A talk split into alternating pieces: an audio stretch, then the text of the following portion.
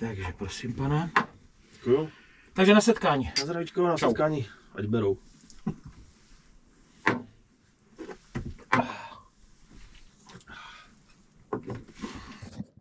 Takže, hele, jakmile dáš mikrofon kousek dál, neslyšíš. Jasně. Musíš ho mít opravdu. Mě takhle, jsem v pohodě? Vůbec, absolutně. Takže úplně... No to i sám sebe budeš slyšet, jo? Takže... Jo, už se slyším, jo. Jo, a samozřejmě můžeš si to upravovat, jak potřebuješ a tak dále. Myslím, že takový hrbat. No, je pravda, že když se sedí delší dobu, tak je potřeba se pohnout. Já jsem trošku delší, no. Tak, máme tady znělku.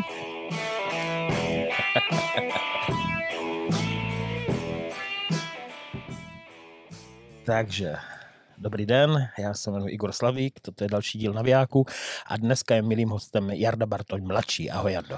Ahoj, Igore. Zdravím posluchače.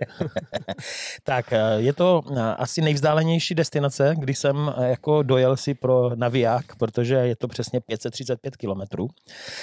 Jsem totiž teďka na pobřeží nebo na břehu, na pláži Zell am See, u Jardy doma. Je to tady pro tebe už doma? No, už 12 let, vlastně třetinu života, utíká to strašně rychle. Jsem tady zakotvil, no, nějak nečekaně. A bereš to tady jako domov? Momentálně jo, určitě. Jo. Děti se tady narodily obě dvě.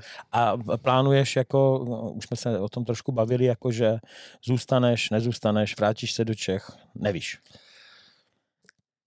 Rodina je akorát takové, co by mi, víš, kdyby něco zbylo s rodičema, nebo takhle, tak bych to asi... Zvažoval, no, ale momentálně nebo naopak rodiče před pár lety řekli, kdyby tady měli nějaký takový letní byteček, že by tady byli třeba od jara do podzimu a na zimu zpátky na Moravu. Jasně. Že by se jim to líbilo. Jim se tady totiž strašně líbí, jezdí tady tak dvakrát za rok za mnou. Jo. Jsem tam, stihneme i na ryby s taťkou. Jasně. Samozřejmě dva díly před tebou je natočený taťka, takže není to zhoda men, je to opravdu prostě syn Jardy Bartoně z Citronu a aktuálně z Limetalu. Takže tady je takováhle vazba. No a co se týká toho tvýho bydlení, tak vlastně proč ty sem, jako když se tady zjevil? No, já jsem hrál vlastně profesionálně hokej a měl jsem nějaké angažma, nebo hrál jsem v Česku extraligu, první ligu, pak jsem se po nějakých zraněních, jak jsem neměl nějaké angažma v Česku a dostal jsem nabídku jít hrát na Slovensko. Tenkrát do posledního týmu slovenské extraligy do Kežmarku.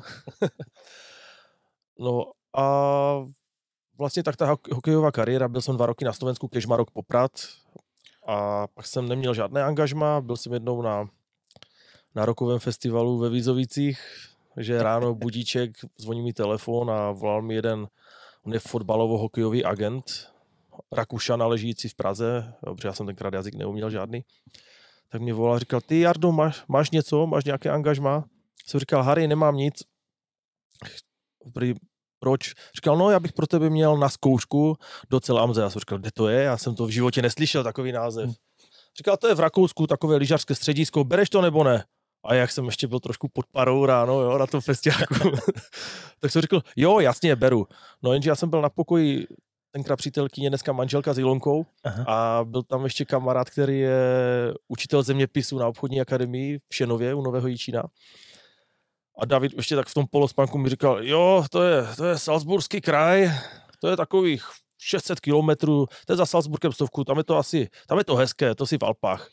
No Ilča už hrachy, že už začala pršet, jo, tak to z očí plakala. Říká, tak to je konec, že byli jsme spolu tenkrát, asi 5-6 let jsme spolu byli. Říká, ale to je konec, 650 kilometrů a tam se to bude jezdit. No, tak jsem přijel domů potom z festivalu, vystřízlivěl jsem. Zadal jsem si na Google Zell am See, tenkrát na počítači, jo, protože telefony ještě nebyly tenkrát chytré, abych se podíval hned. Jasně. No a vyjela mi fotka vlastně tady z vrchu, z Mittelbergu a to je záběr právě na město, na Schmittinge, to je ta hora v Zell am See, to středisko, na jezero a nad tím se styčuje vlastně Kaprunský ledovec a z boku ještě Grossglockner, nejvyšší hora Rakouska. A já jsem to viděl, ta fotka byla někde z nějakého května, kdy vlastně všechno krásně zelené a led na vrchu, azurová voda. Já jsem říkal, tak jsem klepal na ten monitor a říkám, tak tady tady chci být, se si říká, tam budu hrát klidně i zadarmo. No jako samozřejmě teďka tady s tebou už trávím čtvrtý den, jako prostě je to tady nádherný, byli jsme chytat, k tomu se ještě určitě dostaneme, ale jaký byly tady začátky, jako jo, protože jazyk jsi neuměl. No jo, já jsem maturoval z angličtiny, ale já jsem... No tak ale tady se anglicky nemluví, že jo? No právě, že mluví. Fakt? Já jsem první 4 roky mluvil jenom anglicky. Jenom anglicky, jo. Ale hlavně... Já jsem ta generace, dejme tomu, popřevratová, že mě učil tenkrát začíná. První můj učitel angličtiny byl ředitel školy, který do dneška neumí ani slovíčko. Jo. Takže oni sami, ti učitelé, s tím bojovali s tou angličtinou, tak jak to měli ještě naučit nás. Jo.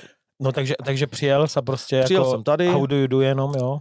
Já jsem naštěstí ještě předtím byl v Maďarsku měsíc a půl, to bylo takové nešťastné angažma.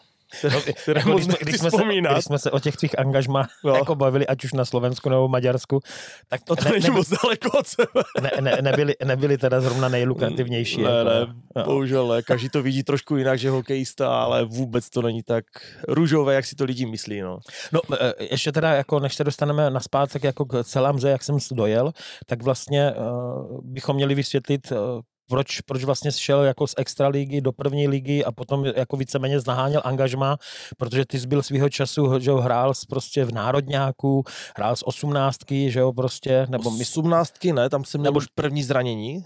No, ale že prostě hrál jako prostě fakt s těma klukama, kteří... Jel jsem až na 20, na mistrovství světa 20 do Švédska. Jo, ale že prostě hrál s klukama, který v dnešní době řádí prostě jako v NHL. Nebo už pomalu končí. Jo, prostě, takže s kým jsem třeba hrál, jako z těch nejslavnějších? Na té 20 tam to vlastně byla i taková ta generace, která ještě má poslední zlatou medaili, ať to byl Voráček, Hanzal, Řepík, Sobotka, Frolík, Tlustý... To jsou všechno borci. Z obránku teda jediný Kindja hrál v NHL, hrál za Detroit.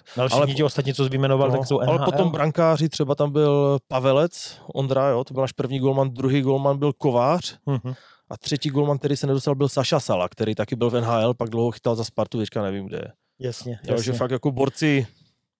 No, takže vlastně hrál opravdu na vrcholné úrovni, ale přišli teda nějaký zranění. No, přišlo se stalo? Vlastně po 20, když jsem přijel, já jsem měl první operaci ramena v 17 na tréninku, já jsem se přetrénoval, borec normálně mladý do mě najel ze zadu a vyskočilo mi rameno.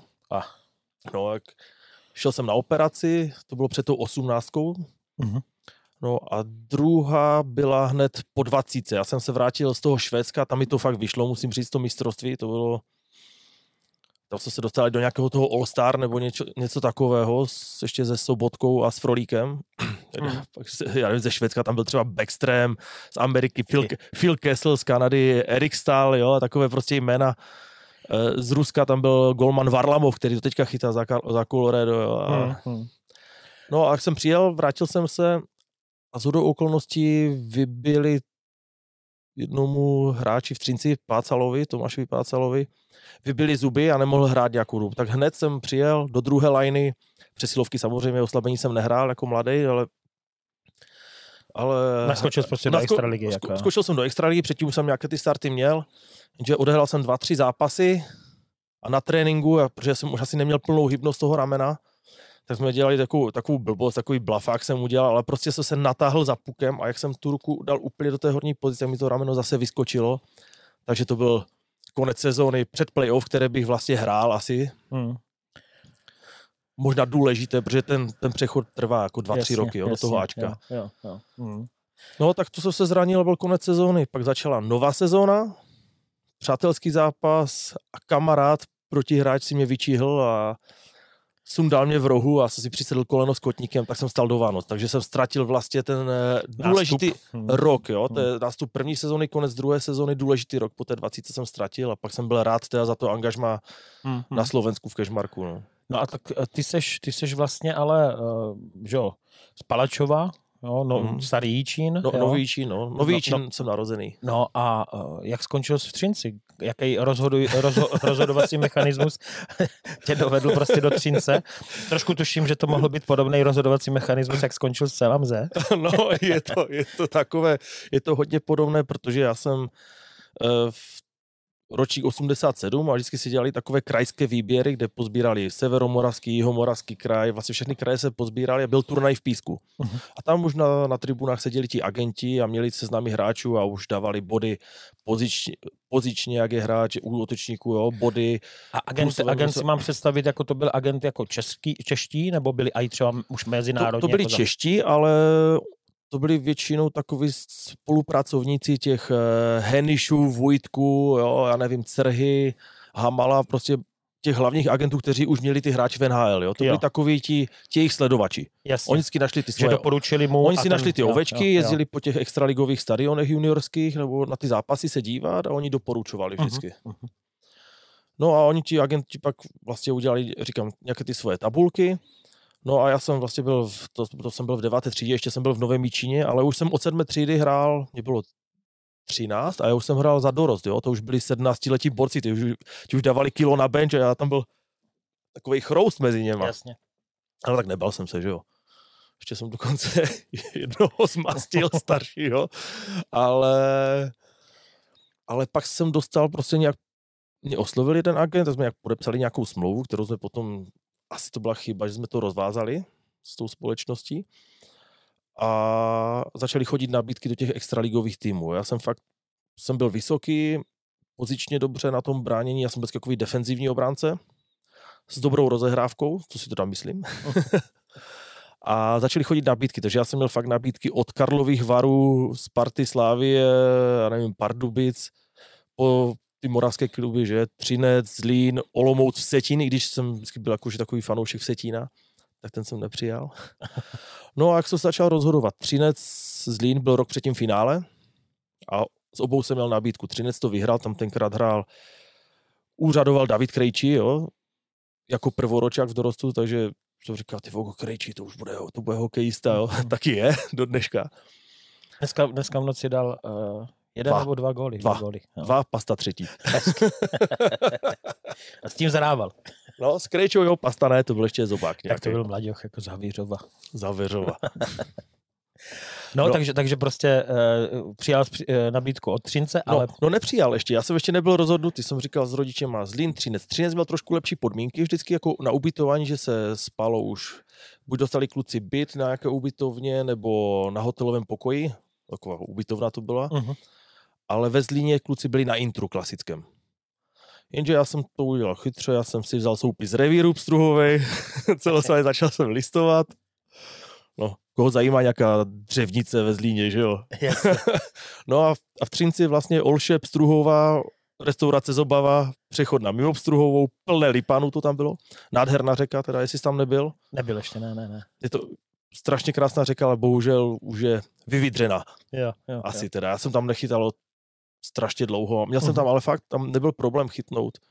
Vyházet 30 lipanů a takových 30 až 35 čísel na mimo Obstruhovce pod nemocnici. No, jako fakt, to bylo takové rozhodnutí, proč do Třince. Jasně. Takže teďka časový skok a rozhoduješ se, nebo jedeš do Zell am See. Jak jsem přijel?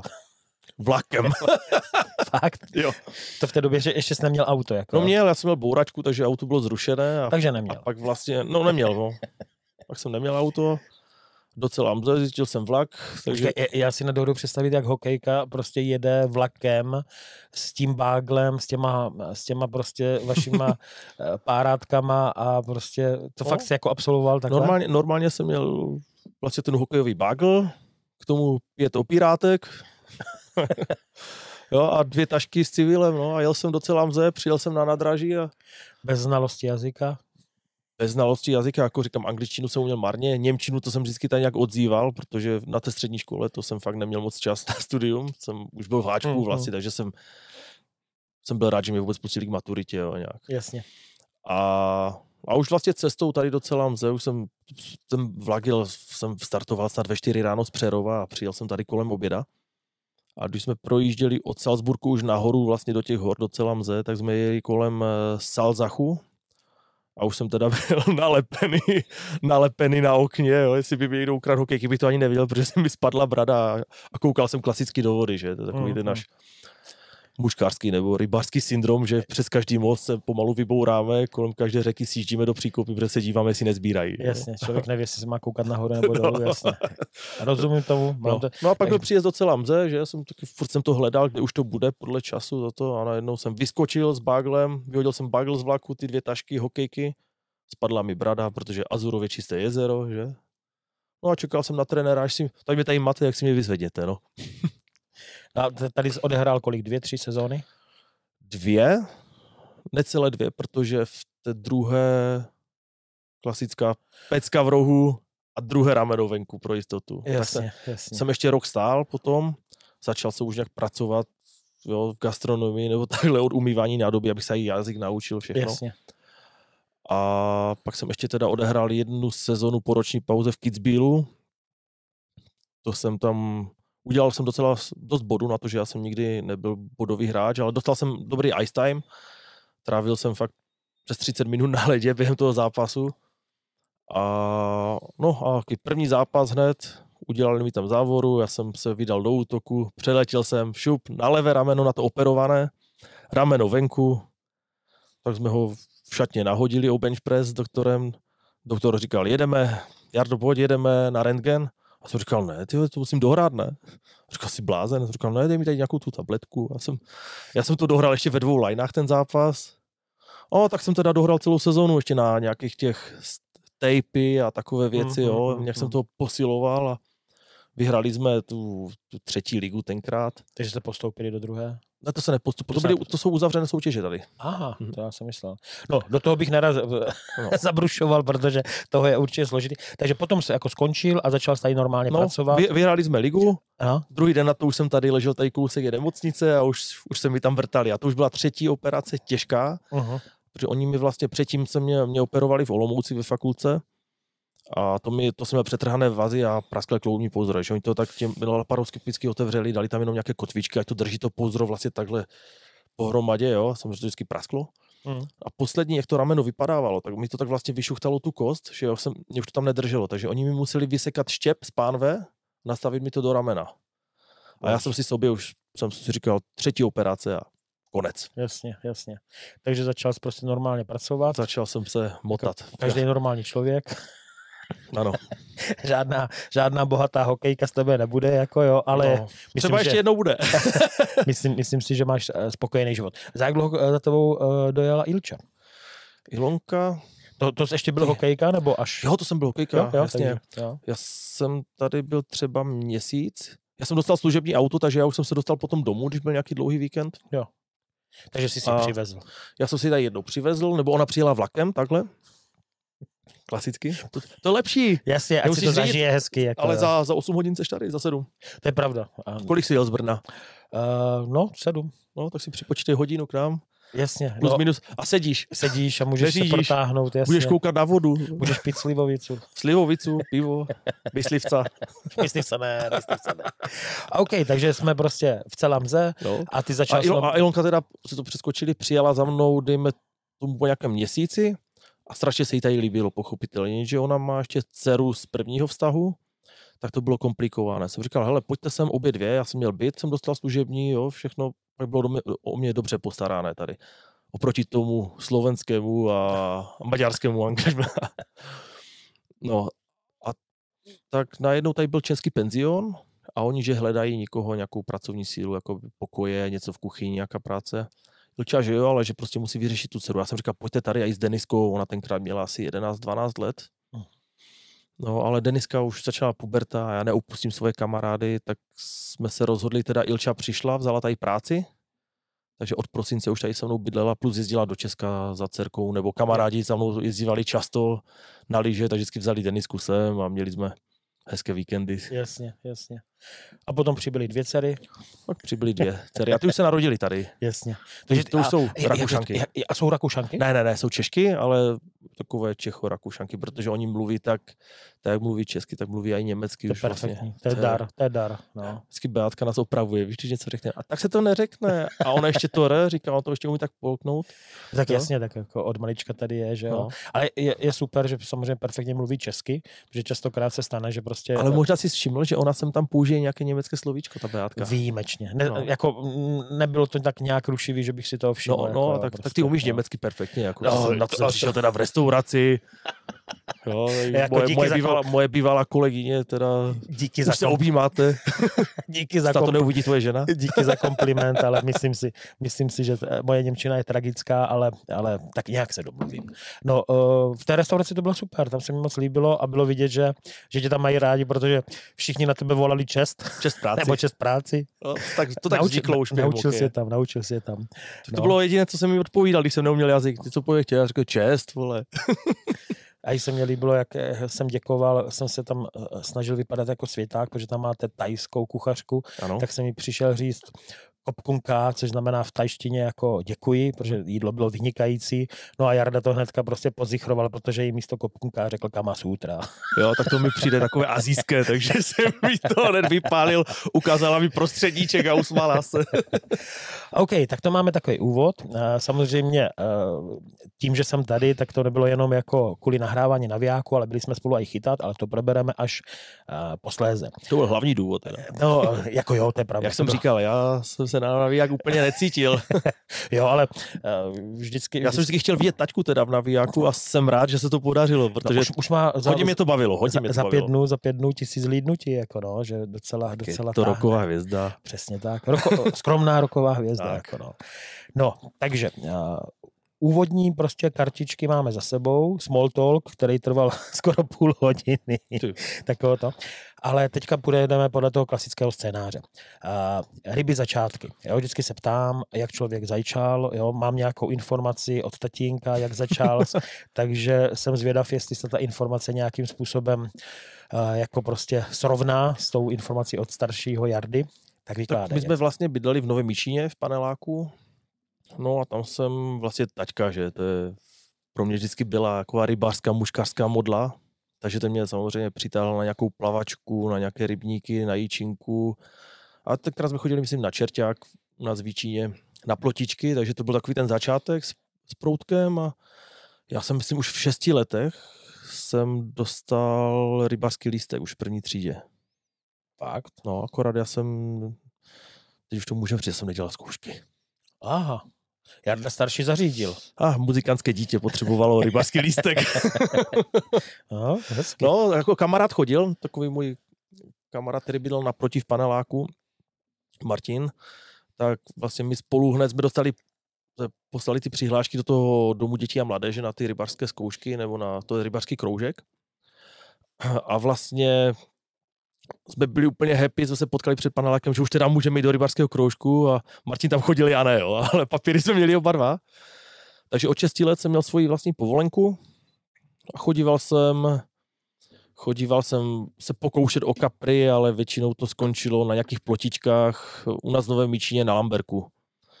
To je takový možná hektarový rybníček nad městem. A to byl takový paradox, protože já už jsem tenkrát v té 1. třídě už jsem začínal hrát hokej. Akorát, že já jsem nikdy nechtěl dělat letní přípravu, já jsem nechtěl trénovat, mě fotbal nikdy nebavil, tam jsem musí běhat, já jsem se radši klouzal na bruslích.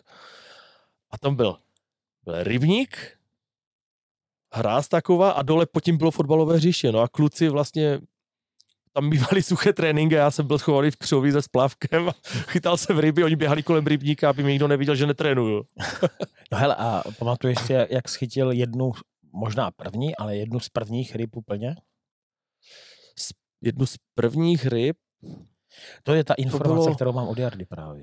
Jako ta první ryba byla asi nějaká plotička, ale první pstruh, co byl, tak já jsem měl takovou umělohmotnou udičku, tačka naviják, takový nějaký chrchla umělohmotný, to ani nebyl naviják, to bylo nějaké kolečko, tačka mi tam namotal 15 metrů silonu a dal mi tam, já si tu mužku pamatuju, protože když si takový měl v paneláku svůj rybářský pokojíček, kde vlastně vázal mužky. Aha.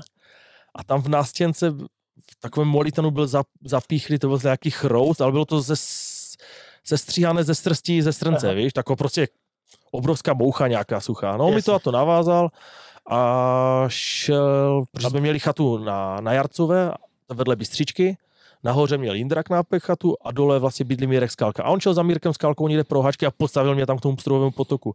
A já jsem tam švihal a nebo tačko mám pstruha a zavil jsem se pstruha. To si pamatuju. Je to pravda. Je to pravda. Tak, to nezapomeneš tady tohle. Tady ta plastová udice byla prý koupena jako v hračkářství. Jo, jasně. To byla obyčejná, žádná samozřejmě jako. Když tam se dával ten umělý ten háček, špagátek a ty si chytal ty umělohmotné rybky, že? Jasně. Takže no. Jo, tak to. Takže byla to taková jednička, jo. Ale bez Francouze jsem chytal, teda musím přiznat se. OK, no, takže tady toto máme ty začátky. No a ta plavačka, jako tačka chytal i plavačku? Tačka chytal dříve, já myslím, že úplně všechno. Jo. Vlastně on v té federální lize ještě taky závodil? On závodil ještě ve federální lize. A tam byly nějaký ty více boje, myslím, ne? Že tam se chytalo vlastně všechno. To nevím, to ti neřeknu přesně, ale mně se zdá, že dříve závodil, jestli s Honzou Baroněm nechytal, myslím, že v Novém Jičíně, dokonce s Jindrou Knapkem, to nevím. To ti neřeknu, já si pak pamatuju až potom tu rožnovskou kariéru. Jo? Jasně. To s něma byl dokonce ano. Já jsem to převzal potom. To jsem s nimi jednou byl na nějakých závodech v Ivančici a vyhráli, no, tak jak jinak. Tak když jsem tam nasazoval karasy. No, karasa. To se ho nasadil Jardovi Karafětovi karaska, tam takové oko vytekala voda z rybníku teplá, jo, a tačka mi říkal, Jarku, běž si tam někde hrát, teďka mám závody, že? Tak jsem šel a samozřejmě tam hned čuchl s nějakýma klukama, kteří tam někde u nějakého rybníka, já to moc nepamatuju přesně to místo. A vím, že tam u rybníka chytali karásky právě na vrbové proutky, nebo na lískové proutky. Jasně. No a jsem chytl karáska a tak jsem šel v těch nazouvačkách, jsem šel tím templý potokem, že ho pustím do té řeky, že? A tam je jí hlavka, ne? Nebo co přesně tam je? Tak, ano. A bylo tam takové 5metrové oko, teplá voda z rybníka, prostě tloušťové místo jak svině, že? A to byl před závodem a tak vidím takový ten černý hustý knír a la Rokosy Freddy, víš? A to byl vlastně karas a volal, Jarine, co tam děláš, víš? Já tady pouštím karasa. Tak se mu tam prošlápl, no, a pak to zase vyhráli, no, tak tenkrát. A to byl jako dozor, ale teďka se pojďme dostat z normálního rybaření na muškaření. Tak s taťkou to bylo asi jako ten přechod relativně rychlý, jako jo. No, tak on mě postavil do vody. Tenkrát já si pamatuju od Jindry Knápka to bylo, protože on má vlastně Jindra dva starší syny, Radima, Jirku. Oni jsou o pár let starší ode mě, tak měli broďáky, takové ty klasické gumové, jo, postehna. Prdelačky. Mm-hmm. Tak jsem od něho dostal. Tak tačka, jo, tak mě postavil do řeky. Jezdili jsme na Lubinu. Mm-hmm. Do Příbora. Jasně. Tam se chodilo po tlouštích tenkrát. No to jsem dal mi prut do ruky, já jsem tak nějak to házel, že do té vody tam padalo všelijak, ani nevím jak. Vždycky jsem to držel, až mi ta ruka skočila tak dopředu, jak jsem sekl, měl jsem tlouště. Jasně. Takhle se chytá na Finkau. Takhle. To ještě probereme. No a vlastně takhle na ty jelce jsem začal, no. Mně bylo 8 roků, takže tím, že jsem asi hrál hokej, tak už jsem měl i sílu prostě házet nebo držet ten muškařský prut, protože u dětí to bývá trošku problém. Dneska už to je jinak, dneska ty pruty taky jsou stavěné jinak. Uh-huh. Tenkrát to, já nevím, co to mohlo být za prut, já už to nepamatuju. Jasně. Ale jasně, že to nebyla nějaká lehká dvojka nebo trojka, jak to je dneska, jo. To mělo... No, 5 minimálně, že? No, to určitě.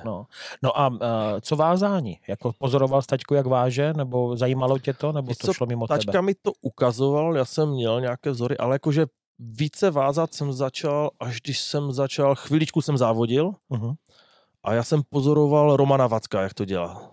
Jako měl jsem základní postupy, jo, začít si ten základ na mušky, to mě taťka všechno naučil, ale nevázal jsem nějak a pak jsem pozoroval Romana, jak to uchytuje, dělal ty uchyty, jo, prdelky, CDCčko, on totiž byl takový zasedlý, protože vyhrál republiku na svratce kdysi, jako juniorskou, tak říkal, všechno musí být suché, no a pak neuměl chytat nymfu a pak na tom vyhořel, že, rok na to.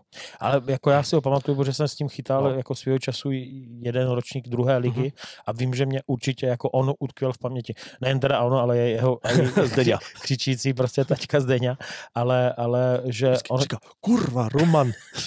A víš? Ale že on byl jako velký talent, no. A víš o něm něco, jak jako kde je, ty co? On mi psal nějakou dobu zpátky, protože hledal nějakou práci, jestli bych pro něj tady něco neměl, ale nevím, jak nějak to pak nedopadlo. Jasně, no. Jasně. No, protože to si myslím, že... Ale to... on přestal chytat úplně, podle mě, muškařit přestal určitě a teďka možná, jestli zajde někde tam na ten Lamberk nebo na Čerťák, na Kapříky nebo něco. Jo.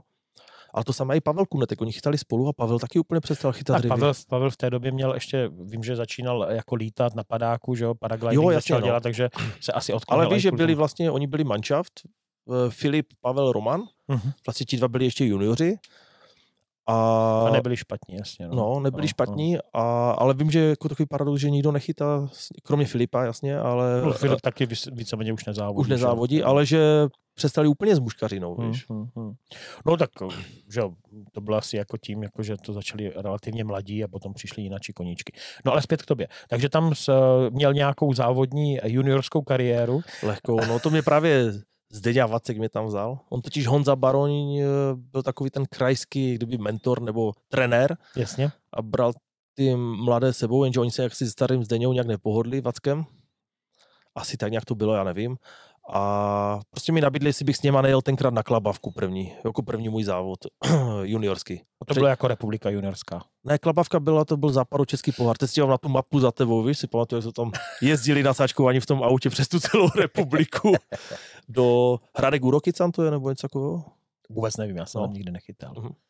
No, takže jsi jel s Vackovejma? Jel jsem s něma a pak říkal, jako ať to zkusím a pak týden na to byla, nebo 14 dní na to byla tenkrát republika. No, počkej, jak jsi tam dopadlo? Ty tam nevím. Neutkvěl to v paměti, takže někde v půlce jsem úplně, jako jsem nevyhořel, jako, ale ani nepřekvapil. Já jsem začal brzo jsem skončil s tím juniorským závoděním.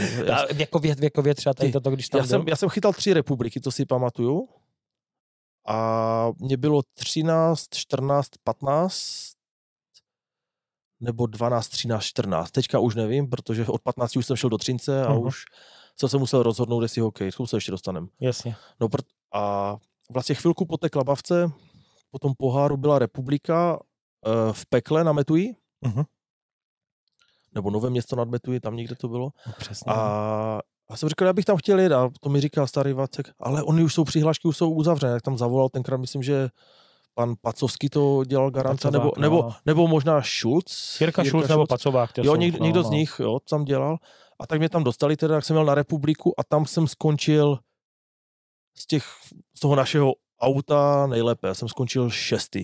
Pátý nebo 6. jsem skončil, tak nějak. Roman byl někde 10. Filip taky tak nějak. Jo, a to bylo tak, že tam byli vysazení duháci, jsem tam, chytalo se bobšema. A už jsem vzal Martina Drože, on tam byl taky s klukama, s Vlašimi. Jasně. A říkal, Jardo, máš tady bobše? Říkám, mám. A máš nějakého růžového seranta? Jasně. Říkám, mám. No tak ho tam dej. Tak jsem šel a já jsem tam nachytal v jednom kole hodně důháku. Ale vím, já jsem si pak propočítával ty výsledky, to bylo rozdělené na 2 sektory. A mě chybělo nějakých 6 mm, abych byl třeba 4. nebo 3. Protože jsem umístění v sektoru, ale já si pamatuju, ryba byla, že myslím 25 cm byla míra pstruha a od 25 si dostal bonifikaci 10 cm. A já si pamatuju, já jsem měl 3 pstruhy chycené 248, 249. Ať mě 6 mm chybělo, mě stačilo vlastně mít jednu bonifikovanou rybu a měl bych jiné umístění v sektoru a byl bych možná na bedně, nebo tak nějak, byl bych o pár pozic víc ještě než 6. No a rok na to jsme jeli na republiku do Sokolova, na Svatavu. No a co taťka, jako ten v té době hrál, že s tebou nebyl? On byl sám, myslím, na závodech tenkrát. Jo. Na té Metuji, on byl v Anglii, se mi zdá dokonce. Jo. No, to bylo 2001, může být Anglie? 2001, si myslím, že bylo Švédsko mistrovství světa, ale Evropa tam mohla být, to nevím. Nevím, to je jedno. To je fakt jedno, ale vím, že rok na to už se mnou jel, nebo s náma jel a to bylo na Svatavě a tam se chytali proudníci a to jsem měl v malíčku z Bečvy a tam jsem skončil 2. První byl Pavel Chyba, no. Ten vyhrál vlastně na Metuji a pak tu republiku potom, akorát říkám Pavel Chyba nebo Filip, ti už měli tenkrát 18 roku, 17-18 skončili a já jsem byl prostě chvístek ještě, no. 13-14. No, tady ti kluci měli smůlu, že v té době vlastně svět juniorský se nechytal. Nebyl, ale měl se pořádat tenkrát vím, že to, myslím, že Milan Janus to vedl, a říkal mi taťka, chceš letět na mistrovství světa, a bylo to, myslím, mělo to být ve Skotsku 2002, to byl rok, se mi zdá. Ale nakonec to nebylo a kluci vlastně jeli, jel tam Roman Vacek, Pavel Chyba, myslím, že tam byl Radim Karban, tam byl tenkrát. Oni si mě asi nepamatují, a jo, oni byli větší ode mě. A oni jeli podle mě na nějakou Oravu chytat nějakého oravského lipana nebo něco a spali u Málka na tom. Hubové. Hubové na chatě.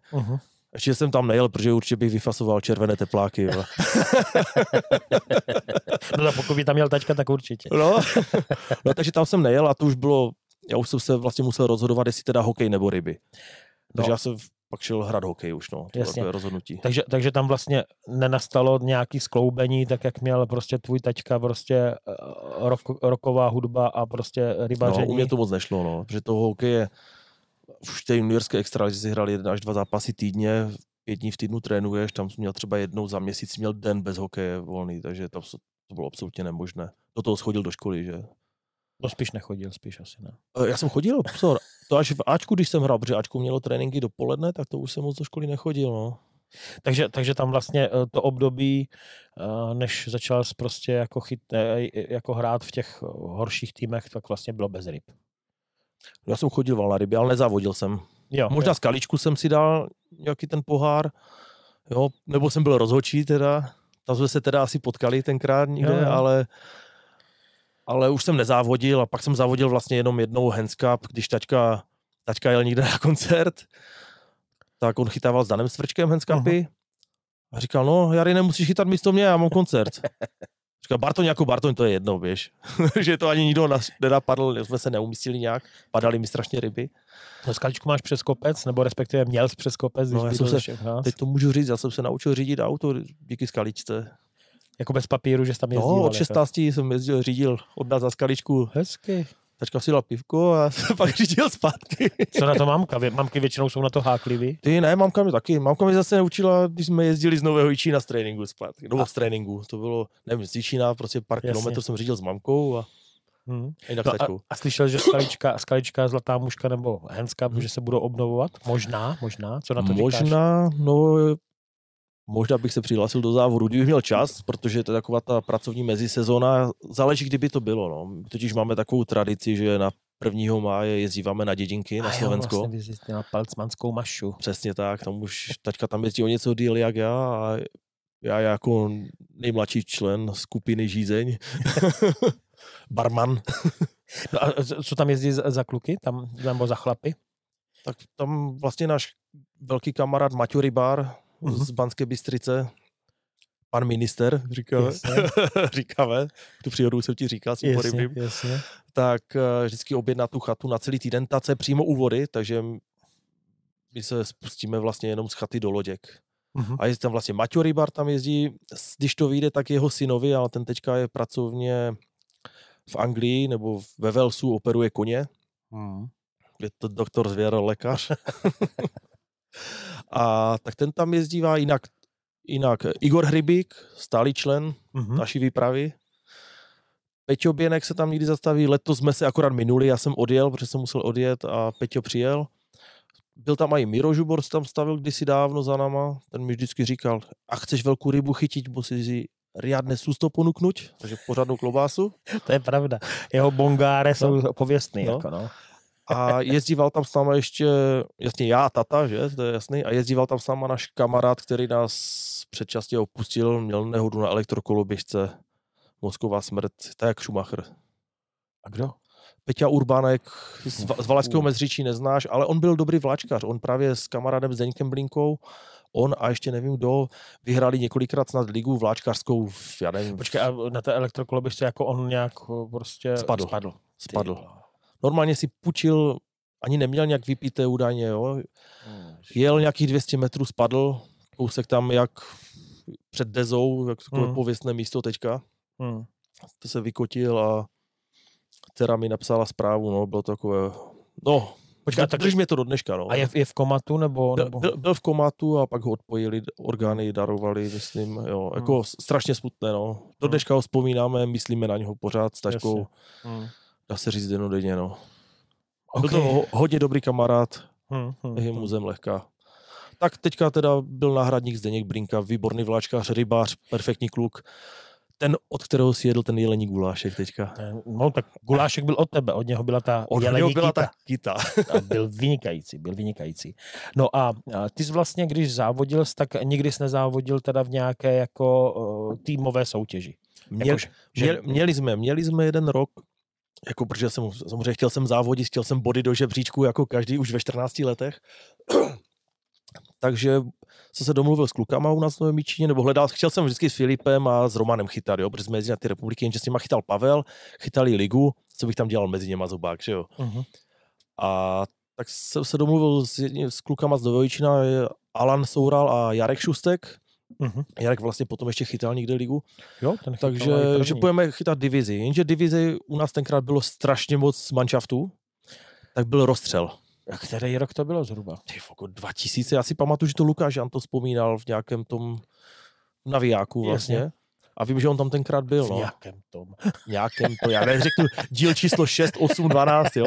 Ale vím, že to vzpomínal, že fakt byl rozstřel a bylo to v Hranicích. Uh-huh. Míra Malek to tam organizoval. Uh-huh. Bartoň v teplákách nebyl. No, tak tam byl ten rozstřel.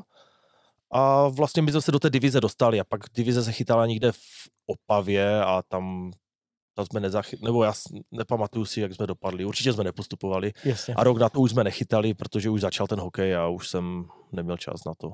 No. Takže to bylo takové krátké jenom, no. Nevím, kdybych třeba dneska závodil, já myslím, že ryby chytám slušně, že bych to asi zvládl. Jasné, že dobrý rybář není dobrý závodník, ale tak já myslím, že lepšího trenéra jsem asi v té době být nemohl. Já jsem teda vždycky taťku jenom kopíroval, já jsem se jenom na něho díval. Jo, že by ti nějak jako si stoupil za záda a nějak tě vedl úplně, to ne. To jenom na té republice, na té Svatavě, jo. To jsou takové ty, jak se říká, ty druhé oči, že tam máš na tom závodu a říkal, hele, máš tam rybu za kamenem, tam ti stojí proudníci, tam ti sbírali pan, jo, když se soustředíš, tak to nevíš. Tak díky tomu jsem asi i skončil na bedně, no, tenkrát. Měl tačka radost? Já myslím, že jo. Byl hrdý. A když padla ryba, tak ho šlo slyšet, samozřejmě. Akorát neměl čím házet, víš?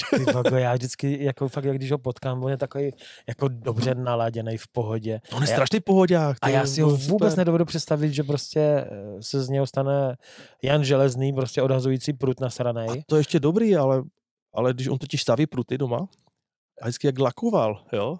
Tam se to soustředí, že brýle, lampy, jak to jde všechno na to očko, to lakuje. A my jsme měli kočky a psy, českohorský psy, jak slovenský čuvač. Jasně. A vždycky tam někde ze vzduchu přiletěl, vole, chlup do toho a to bylo pip. Myslím, že to slyšeli až v hospodě teda. Takovýhle nervy. Jako, hezký nervák, ale ještě jednu story si musím vzpomenout. Nám když si spadly na baráky stromy, byla vichřice, 3 stromy nám spadly na barák, díra ve střeše, všechno. A já jsem byl nabušený, že, takže já jsem to všechno naštípal svýma rukama, nařezal, jo. A byl jsem v Monterkách doma, my se segrou prostě paka. Jo? Nepadli jsme daleko od stromu, jako srandisti. No já jsem pustil tenkrát nahoře v té naší chaloupci jakou sepulturu, úplně těžký metal a začali jsme pařit, skákat a tačka tam dole v obýváku s někým hrál na kytaru a jenom štěl klíč a najednou ze spodu bušil smeták do toho stropu. Nechte toho, vy čuráci. Víš? Jakože jo, on je strašný kliďáz a pak nervičky má vždycky, no. No a vlastně, když teďka přeskočím, jak říkáš, měl tam někoho na kytaru, co ty a nějaký jako hudební nástroj? Kytara, solová, doprovodná? Ne, já jsem teda velký fanoušek hudby rockové, metalové, jo. Já jsem větší metalista jak tačka. On je rocker. Metalista, ty jsi trash metalista, nebo? Trash metalista, dead metalista, jo. Tady tohle, čím tvrdší, tím lepší, jo. Ty bláho, tady to je úplně mimo mě. Co je tvoje nejoblíbenější kapela? Nebo ty, určitě není jedna, ale třeba několik. Jako, já mám strašně rád polský Behemoth. To je kapela, která je v Polsku pomalu zakázaná, protože spálili jakou Bibli na pódiu, až jaké soudy tohle. To musí být v Polsku trošku. Ale co musím říct, a to by se tím mohlo líbit, je kanadský zpěvák Devin Townsend se jmenuje. Uh-huh. To si asi neslyšel. On hraje takový prog rock, prog metal. Doplním si to. A to je borec normálně, který, on byl strašný workoholik, dříve byl na drogách, pak nějaké manodepresivní stavy, teďka už je teda čistý, ale on dělá neskutečnou hudbu a to musím říct, že po dlouhé době, že se i tačka mi to schválil, se Stevem Vayem jediná zpívána deska, Steve Way je kytarista, je to známý, tak to naspíval Devin Townsend a tačka říká, ty vole, to je ten, ne? To je ten od toho veje. A dokonce už jel na koncert a říká, že to je, já vždycky říkám, ta laťka je tady někde toho topu a ten Devin Townsend je pro mě úplně nahoru. On totiž dokáže zpívat hlas od toho hrdelního hlasu až po operní výšky. A on to takhle dokáže přepnout jak lusknutí prstem a on má, a hlavně je výborný kytarista ještě. Takže já už jsem byl na jeho 5 koncertech. Já jsem třeba fakt jel od Zell am See do Josefova u Jaroměře na Brutal Assault na festival, abych viděl Devina Townsenda. Jel jsem tam, přespal v autě a jel zpátky na druhý den. Do Mnichova taky na koncerty. A na tačkový koncerty jezdíváš? No, nebyl jsem dlouho. Byl jsem, ale díky fanouškům Ajaxu to nedopadlo. Jo, vlastně, Praze, jo, to jsem říkal, že... Jinak hrozně rád, já jsem jezdíval. Tačka, když jsem hrál v Třinci ještě, tak tam byl velký festival, Noc plná hvězd. On tam hrával a já jsem tam pochodil s klukama, buď z manšaftu, nebo s klukama od nás z dědiny, jsme tam stanovali a pařili, no, že... Ale to jsme přeskočili na nástroj, jsem nikdy nehrál. Jako děcko mě začali brát bicí, takže tačka už sehnal činel tam od jednoho cigána na Zvětšině, od Zdeny Oláha, činel, jo, toto paličky nějaké, jako ten rytmus mám v sobě, když vidím někde bicí a mohl bych na ně sednout, tak bych seděl a hrál, mlátil do toho. Ale pak jsem se chytl hokejky a jasně, neměl jsem čas ani sekundu. A mlátil jsi proti hráče spíš. No, jsem tam, jo. A teďka tady taková klasická otázka, ale u tebe si myslím, že víceméně odpověď jasná. Rybářský závodnický vzor. No, tata byl jasný, tata Míra Karas. Jo? No jasně, teď byli špičkoví závodníci. Já jsem dokonce tenkrát na té hlavce, já jsem vlastně s nima chytal. Oni trénovali, oni tam jezdili, tam byli snad 3 dny dopředu před závodem. A já jsem viděl, oni chytali, že rybu za rybou. A já jsem taky, už jsem tam něco chytl. Říkám, bylo 7-8 let. V 8 letech jsem poprvé začal chytat krátkou nymfu bobše. Na Bystřici mi to tačka ukázal a to si přesně pamatuju. Tam nad mostem byla taková zatáčka a tam vlastně držet ty bobše, víš, jak to kopírovat, tam se to naučil. Ale oni byli spíš, jako bobše samozřejmě taky, ale spíš byli specialisti na mokrou, že? No jasně. Protože... Mokrá mužka to bylo však Bečva u nás, takže... My jsme dokonce s tačkou, když jsme třeba... Nebylo auto doma, tak jsme sedli na kolo a jeli jsme do Hustopeč nad Bečvou. A natlouštěno, tam jsem si zlomil prut. V neoprenech jsem šel buší, spadl jsem na prut, přijdu k vodě, postavím, spadl. Oba dva spocení, 40 stupňů, tenkrát neopreny, že jak v ruksaku jsme to vezli. A přijdeme k vodě a prut vprdili, tak jsem nechytal, no. A pak jsme zjistili to, že tam 20 metrů nad náma vede cesta až k vodě. Bože. To buší pokrk v kopřivách, jo, v těch, co to je, ostružiny, jo, spocení fakt, jak v buši, džungli 40, tak se steklo, ne, tam bylo 20 metrů nad náma cesta. Tak, teď se dostáváme takové taky klasické prostě otázce, co vybavení. Když prostě jdeš na řeku, samozřejmě je mi jasný, že podle druhu řeky a tak dále, co máš nejradši, co používáš prostě? No, na moje narozeniny v roce 2001 jsem dostal IMX-ko Lumise čtverku prut. On byl delší ještě, ale tačka ho zkrátil na 10 stop. A s tím chytám vlastně do dneška. Já jsem na něho nachytal největší ryby svoje. A to je takový ten základní prut. No. Mám ještě tam nějakou dvojku toho, co to je Winston? RL Winston. No. Mám tam dvojku. Mám dokonce Solitip jeden, který ještě tačka stavil s Karlem Světelským a to je jeden jediný prototyp na světě, protože vždycky Solitip byl nějaká sedmička s tou plnou špičkou, ne s takovou fidrou, dneska už se to dává normálně a já jsem měl nějakou 4. Ten mám, pak mám tam nějakou 5, co mi tačka poskládal a na jezero chodím s 8 Tomasem. Jo. No, ale jako základní je ta 4, to je ten Lumis. Ale to jsi trošku zatajil, že ho máš nějak vylepšenou. Co? Myslíš tu špičku? No, tak se mi to podařilo zlomit v loni a jsem říkal, tačko, nemůžu to jak vyřešit, já ten prut prostě nechci dávat pryč. Protože já mám k němu fakt takovou takový vazbu. Blank se asi už nedá jen tak sehnat. No, tačka volal Honzovi Šimanovi, Zemanovi, volal všude, možná po republice, Jindrovi Běhunkovi, jestli neví o tom dílu, protože to byl dvoudílný a samozřejmě nešlo a právě z toho zlomeného prutu z té Bečvy, tak jak vzal špičku, a takže to mám nasazovací špičku a jo, na to nymfování je to super. No a takže to máš jako vlastně tím, že nezávodíš. Já nezávodím, já mám třeba 7-8 prutů a pak mám ještě nějaké ty na marény, jak tady chytám na jezeře, feeder, jo, takové. Samozřejmě mám plný sklep, no. Feeder? Jsem tam, s dětma. No a marény tady chytáš jak na feeder? Na feeder se to chytá, že dáš vlastně koncové olůvko, návazec dáš o pěti, oni tomu říkají nymfy, ale jsou to normálně epoxidové pakoši na nějakých 14, 16 háčku. Aha, takže to není jako na živou nástrahu. Ne. A na feeder se to chytá tak, že tam vlastně dáš takové nějaké plavátko, které to zvedne ode dna a pak vlastně vidíš, jestli špička se hýbe nebo ne, sama marena veme, ale pak co se hlavně tady chytá ty marény, já jsem to nechápal, když jsem přišel tady poprvé. Jsem říkal, borci chytají, jsem říkal, ty oni všichni chytají snad štiky, oni tady mají nějaké kačeny na hladině a to jsou takové vertikální splávky, oni jsou dlouhé 30 až 60 cm. A to je vlastně průběžný splávek, z vrchu dáš zarážku a zase dáš ten návazec s těma 5 pakošema a dolů dáš 30 gramové olůvko. A že ty to hodíš 70 metrů od kraje, to jezero je tady průměrná hloubka 30 metrů. A marény jsou většinou 10, 12, 8 až 30. Ty si nastavíš hloubku a ty to hodíš od toho břehu a najednou si postaví takový telegrafní sloup. A v momentě, jak ta ryba to veme, ona se už zasekne, tam je protihrot a položí ti ten splávek, nebo se začne vyklápět. Jako jo, vždycky tak na 2-3 hodinky si zajdu a ty marény jsou strašně dobré, chutné. Takže feeder je teda jako na těžko, že to necháš feeder prostě, je vždycky, feeder je ze dna. Jo, to je ze dna a plavačka prostě tady s tím telegrafním splávkem, to máš, ten to visí ve sloupci. To máš ve sloupci, no. A ty říkáš pět prostě návazců? Pět návazců tam můžeš dát. Já jsem to zkoušela i na mužku, ty marény, a měl jsem jenom jeden záběr, ale říkám, tím, že oni jsou tak hluboko, sem tam se dostanou do nějakého sloupce do 3-4 metrů nahoru. Ale to fakt to je strašně zřídka, abych to trefil ten čas. Jasně. Dostali na mušku, protože takhle s těžkou šňůrou asi bych to pochytal, ale já nemám tu trpělivost, víš. Takže já jako ze břehu si sednu, vemu si pejska, vemu děti, oni si tam hrajou u vody, já si nahodím ty dva splávky, otevřu si Plzeň nebo Radligas. No a jsem tam něco chytnul a jako hlavně ta ryba se od 33 cm bere tady do 40, 40 až 44 musíš pustit, to je jak kdyby generačka. Pak zase můžeš brát a můžeš si ji vzít až 10 za den. Jo, takže... A je to dobrá ryba na jídlo? Já jsem teda jedl ve Finsku a moc mě chutnala. Já lepší neznám. Fakt? Jo. No a ještě teda se musím zastavit jednou u těch 5 návazců. To je povolený až 5 nebo ještě dokonce víc? Ne, 5 je povolených. 5 je max. A právě jsou tady ti místní kormorani v maskáčích. Jo, sedí na loďkách, tam je v úvozovkách nikdo nezkontroluje, když někdo jede, jak to vytáhne a oni třeba spojí dva ty návazce, takže zaberou sloupec, ten návazec je většinou 2,5 metru dlouhý, takže oni zaberou sloupec 5 metrů. Jo. No a to je jako, tady jsou, jako hrozní jsou tady rybáři.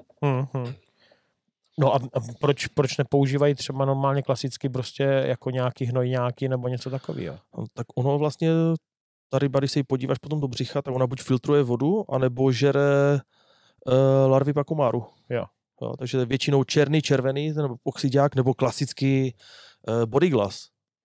Bílou perličku černou, bodyglas. Takže to je vlastně taková jako kombinovaná technika teda. No, jako prostě tak Francouz. Plavačka dohromady prostě jako s epoxidákama nebo s bodyglazovými. Já jsem nechápal, já jsem fakt myslel, že oni chytají štiky. To je úplně to. A pak jsem si tady udělal zkoušky a vzal jsem si roční povolenku na jezero, protože já jsem tady chodil muškařit na jezeráky teda. Když se sem tam zadařilo a viděl jsem tady tohle a zkusil jsem to a teďka tady vlastně můžeš kombinaci, takže já když jdu třeba, řeknu, budu muškařit ze břehu, když tady se moc muškařit nedá, to musíš všude házet valivým hodem, jak to je zarostlé, nebo jsou ty stromy a pěší zóny kolem té vody, tak já vlastně nahodím jeden prut buď na ten feeder nebo na ten splávek a vedle toho můžu chytat na mušku. To se smí. No jasně, tady to může. Takže až mi lehne splávek, já se jdu seknout, vemu marénu, protože fakt jsou strašně dobré. Já normálně jako samozřejmě pstruhy pouštím, lípany, to je jasné. Jezeráka, když jsem chytl, tak to musím vždycky zvážím, jestli ho pustím nebo ne. Pustil jsem i mírové, míra je tady 55 cm u jezeráka. Jo, měl jsem mírové pstruhy, ale pustil jsem je, ale to jsem toho svého největšího 77 cm vzal, protože já jsem ho chytl z mola na hloubce, on mi udělal několik výparů do dna a já myslím, že by ta ryba to prostě, že by to asi nerozdýchala. Byla by to škoda takovou rybu, jako jde pak najít vyplavenou mrtvou. Toto teda patří spíš do té rubriky nezapomenutelná ryba. No, to jasně. Že to asi je. Tak když se u toho zastavíme, jak to vlastně probíhalo tady tato událost? No to bylo na můj svátek tento rok. Šel jsem s pejskem kolem vody, potkal jsem tam jednoho vláčkaře, který chytal marény taky s dcerkou. A jsem se ptal, ty Štefan, neviděl se jezeráky nějaké nebo něco? Říkal, jo, tam u Grand Hotelu, že viděl, že mu jeli za Woblerem nebo něco, ale že prostě, že to nedojeli. Jo, nebo že se otočili, protože ty ryby tady, lidi vláčí tady hodně. Uh-huh. A tak jsem volal stačku a jsem říkal, ty, on tam viděl jezeraka. A říkal, bazej pro prud a val do vody. Jako to, fakt, jako tačka, hnedka, no. Jako, jo. Jsou si popřeli k svátku a navzájem. A říkal, no tak ber prud a máš tam, ne? Co říkal, tak jo, tak jsem se oblekl, byl vítr, jo, vzal jsem podběrák na záda, nemusím tahat velký a jdu po schodech k jezeru, k tomu od baráku, protože já bydlím blízko vody. A říkám si, ten říční podběrák, jako jo, ale co kdyby fakt ta ryba přišla? Tak jsem se vrátil, vzal jsem si velký 3-metrový podběrák. To je neuvěřitelné. No. Že to potom dopadlo, jak to dopadlo. No a chytal jsem vlastně na mole, kde ještě nebyly plachetnice zaparkované a tam je to přitom samé lano, sama bojka ve vodě, jo. A házel jsem na otevřenou vodu s volibagrem a nic. A už se tak nějak začalo stmívat, nebo už začalo být čero, jsem říkal nic, dám tam něco světlejšího. Dal jsem tam zonkra, otočil jsem se a nahodil jsem to ke břehu. No a dvakrát jsem potáhl a rána. Takže víceméně okamžitě teda. No, jako. Hned. Ale já jsem pak uvažoval, proč ta ryba tam asi byla. Oni jak ti borci jezdí z těch maren a kuchají ty ryby a hážou ten bordel do vody. Myslíš, že to dožírá takováhle ryba? To víš, že jo. Určitě jo. No a jsem se otočil a prásk a byla tam. No a samozřejmě ten pstruh mi to palil hned do těch lán, do bojek, všecko a jako ze štěstím jsem ho vytáhl. A říkám, to byly strašné výpady. Já už jsem myslel, že třikrát, že ho mám. Říkal si, klid, Jardo, klid. Protože ta ryba byla vysoká 20 cm. Jo. Asi hodně lidí ji vidělo asi na fotkách. Jo, jasně, rybu, protože ta fotka prošla fakt Evropou, abych řekl. Říkal, klid, Jardo, klid. A zase předtím podběrek. A zase celá šťůra a do dna, jo. Normálně se upřela ta ryba. Jako fakt jako zážitek. No. Byli nějací diváci? No, někdo tam byl. Jo, tam je totiž kasino nad tím, tak borci asi nechali automaty a šli se dívat, jak tahám rybu. Tam jeden vlastně kuchař tam jeho a říkal, tam má 5 kilo, víš, kuchař. To říkal, Fritz, tyjo, tam musí mít, tam má, to ne, on říkal, nebo tak 4,5. Co říkal, tyjo, to musí mít 6 kilo, jo, to má 77 čísel. No, měla necelých 6, no. Kolik přesně? 5,74. No, letos to je největší jezeráky ceny tady na jezeře. A co slyšel jsi jako největší, kdy historicky? Víš co, největší, jako co já vím, co jsem tady, co žiju, tak vím, že byl největší chycený, myslím, 89 cm. Ty blá. A to byla nějaká 8,5 kilo ryba. Jo, a říkám, je to zřídka, každý říká, jsou lidi, to říkají, jo, v Rakousku tam je ryb, jo, tam to chytne každý, říkám, tak jo, tak přijeď, a jakož mi to. Na tady tohle jsem čekal, co byl jezerák 65+, tak to bylo po 8 letech. Měl jsem 72, 67 a ten jeden 67, ten teda měl 5,40 kg. Takže vyprasený. 67, tak ano. Ten byl vysoký, to byla ryba. Měl teda mraky okounu v sobě. A oni je tady nějak nasazujou, nebo? Oni teďka už teda nedosazují, protože si myslí, že těch ryb je tady strašně moc, těch jezeráků. Oni mají ještě nějakou blbou teorii, že jim žere ty marény, jejich hlavní. Jakože maréna je tady jako vzývaná. Maréna je tady hlavní ryba. Oni vysadí každý rok 1 000 000 plůtků do vody. A podle výpisu se jich ročně veme takových 7 až 9 000. No, to říkám, to je hlavní ryba tady. Tak zbytek je to potrava pro štiky, ne? No, pro štiky, nějaký kormorán. Ale oni, víš, tady chodí z teorií, že nechcou sázet ty pstruhy do vody, že jim to žere ty marény a tohle. A teda, co jsem chytl, tak jsem těch pár pstruhů, co jsem vzal, tak žádný teda neměl v sobě marénu, měl v sobě okouny a raky. Raky. To je taková jako oblíbená potrava tady. Protože ty mi říkal, že raky tady žerou vlastně i kapři. No kapři taky, no. Kapři zabijáci. Tady kapři. Když jsem vzal kapra, tady máš kapra, taky máš míru. Myslím, 40 až 55 můžeš vzít, zbytek se musí pouštět. Bohužel jsou tady Rumuni, Maďaři, Ugoši, kteří to mydlí po hlavách všechno. A trošku jsem v konfliktu tady s něma. Ne, že v konfliktu, ale prostě jsem některé už jsem prostě řekl, hele, porybným, hele, hlídejte si prostě. Máme pravidla a ty se mají dodržovat. Jako já nejsem ryba, ať se veme, ale máš pravidla, když má míru, vem ji. Jo, je něco jiného, když chytneš rybu, sežere to hluboko, že by měla vykrvácet, zdechnout nikde. Já jsem zastánce toho klepní, nahlaš to, tak třeba já jsem to měl na Skaličce u Radka, když jsem chytl pstruha, bubíka sežral hluboko, a začal točit, tak jsem ho prostě klepl, šel jsem za Radkem a říkal, hele Radku, pstruh to sežral hluboko, já ti ho tady nebudu strkat nikde pod kořeny. Zdechl jsem, říkal, buď já si ho vemu, zaplatím, nebo jestli chceš, tak si ho vem ty, ale prostě nebudu ho tady nechávat. A já si myslím, že to je správný přístup. Tohle. No určitě. No a narazil jsi na Porybný, prostě... Jo, oni přijdou Porybní, ale oni ti zkontrolují papíry, ale nedívají se, co si chytli. Jo. A tady říkám, tady je třeba jeden Maďar. Já ho asi hodím do vody brzy a ten tu marenu třeba ani nezměří, jo. A on to klepne rád do tašky. A já už jsem to říkal, kontrolujte ty ryby. Říkám, jste sami proti sobě. No a ten Porybnej je jako přímo nějaký profesionál, nebo je to taky jako to dobrovolník? Taky dědula, lidička, u každé rybičí řekne Petri Heil. Ne, ne tu moji verzi. Jo, pogratuluje, jo, ale říkám, prostě musí to kontrolovat. No. Takže žádný jako borec, prostě ranger s krochnou u pasu. Prostě chtělo by to někoho takového. No, kde není kontrola. Ne, víš, co to chce. Na houbec, no, jako, ale oni jako... Ti místní to dělají taky z těch loděk. Já strávím strašně moc času u té vody, jo, i na těch marénách nebo ze psem s dětma. A to vidíš, on to ani neměří, to prostě klepne a oni to pak prodávají do restaurací. Mě taky nabízel borec, že mi dá 5 € za marénu. Já jsem říkal, tyjo, zapomeň. Jako. Jako já si rád vemu, jíme to, ze skeletu vaříme polévečku, to jsem ti říkal. Ale možná dám kamarádům nějakým, jo, ale že bych to prodával, to určitě ne, já jsem toho odpůrce. Jenže sám předseda bývalý to prodával ty ryby. No tak jako, jak si chceš pracovat potom s takovým materiálem. To je nepříjemný. A teď se to změnilo, to vedení, teďka tady v tom rybářském kroužku, nebo rybářském spolku, sdružení. A vlastně můj spoluhráč, teďka zase teda jsem se pustil do hokeje, hraju tady jaký krajský přebor. Ten můj spoluhráč je více obman, tak místo předseda nebo něco, a jsem mu to říkal, hele Walter, ještě blbec Jugoš na Facebooku si vyfotil, já nevím, snad 15-kilového kapra v dřezu podřezaného, a ještě to dá sdílet, ty vole, ne? Aha. Tak jsem mu poslal, s kterým jsem říkal, hele, je to normální, prostě dělejte s tím už něco, ty vole. Okay. Takže uvidíme, jestli to jak budou řešit, nebo nebudou. No a teďka... Jako já mi tu pravomoci toho Porybného, já bych si je pohlídal. No, nemůžeš se jí ptát? To je veřejný činitel, to jsou těžké zkoušky v Němčině, které bych asi nedal.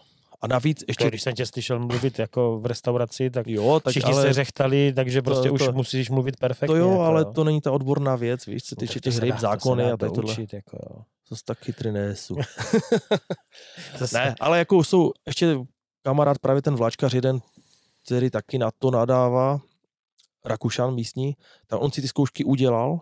Jenže tím, že tady jsou ti staří porybní, oni z toho buď musí vzdát, nebo musí umřít, no, takhle. Aby ho mohli nabrat místo nich. No, jako, že navýšit počet porybních není možný. Ano. A říkám, tady kdokoliv přijde, podle mě chytá na tom jezeře. Jasně, že většinou ty začátky sezóny tě kontrolují, jo. Jsem tam jít doprojet na kole, ale jinak si to kontroly skoro nevšimneš. No. Jako jasné, že on třeba mě konkrétně ví, že já jsem slušný rybář, že... No, že mám papíry, tak jasně, že třeba projede kolem, vidí, že jsem a jede dál, jo, nechám je být, jo, to nevím, jo, ale jinak... Ale ono, jak říká Mirozon, tak, že prostě tak. Nemusíš být kontrolovaný prostě jenom prostě kontaktně, jo, může to být i na dálku. Ale bych fakt si přál, aby ty borce, kteří fakt zabíjejí 15-kilové kapry, dělají z toho polívky, jako nesmysl úplně. Oni berou všecko, jo, štiky malé, berou všechno, cejny, ten jeden Rumun znal za sezonu asi 80 cejnů a to jsou cejníci, mají všechno 60 čísel, jo. Pak se s tím feederem nevyblbnulo tolik. No a jak, to chybě ta ryba. Jak vlastně jsme narazili na to Rakousko, že my posluchači ví, jaký je systém u nás, jaký je systém na Slovensku, jo, je to docela jako složitý v Čechách a i na Slovensku, a jak je to vlastně, ty už seš v tom jako zorientovaný, tak jaký je systém vlastně v Maďarsku. V Maďarsku byl špatný angažma. A jaký je systém v Rakousku? Tak v Rakousku vlastně pokud chceš mít roční povolenku, si koupíte, jako já třeba bydlím tady u jezera, tak jsem chtěl roční povolenku, ať nemusím kupovat denní kartu za 30 €, tak jsem si musel udělat rybářské zkoušky. V tady Salzburském kraji, takže jsem měl jít na nějaké ty hodiny, kde ten předseda rybožrout ukazoval, co je po dvěrách, čím se škrabe ryba, čím se zabíjí ryba. Jo, tak jsem mu řekl, Vili, hele, já přijdu až na zkoušky, takže jsem si teda udělal zkoušky. Ty tak máš všude. Vlastně aj vlastně nechodil jsi do rybářského kroužku v Čechách. No, tak já jsem nepotřeboval vidět, co je podběrák a co je, čím oškrabu rybu, že jo. Takže zkoušky v Němčině předpokládám. Jako udělal jsem zkoušky v Němčině a mohl jsem si koupit roční povolenku, ale ty jako turista, když sem přijedeš, tady do Salzburského kraje, tak ty si můžeš někde si vygoogluješ, kde třeba nějakou řeku, město, a tam prostě Google ti najde, jestli tam se dá koupit povolenka nebo ne. Ty dostaneš povolenku si koupíš, dejme tomu na hotelu Brojrop například, jasně, kteří mají vody.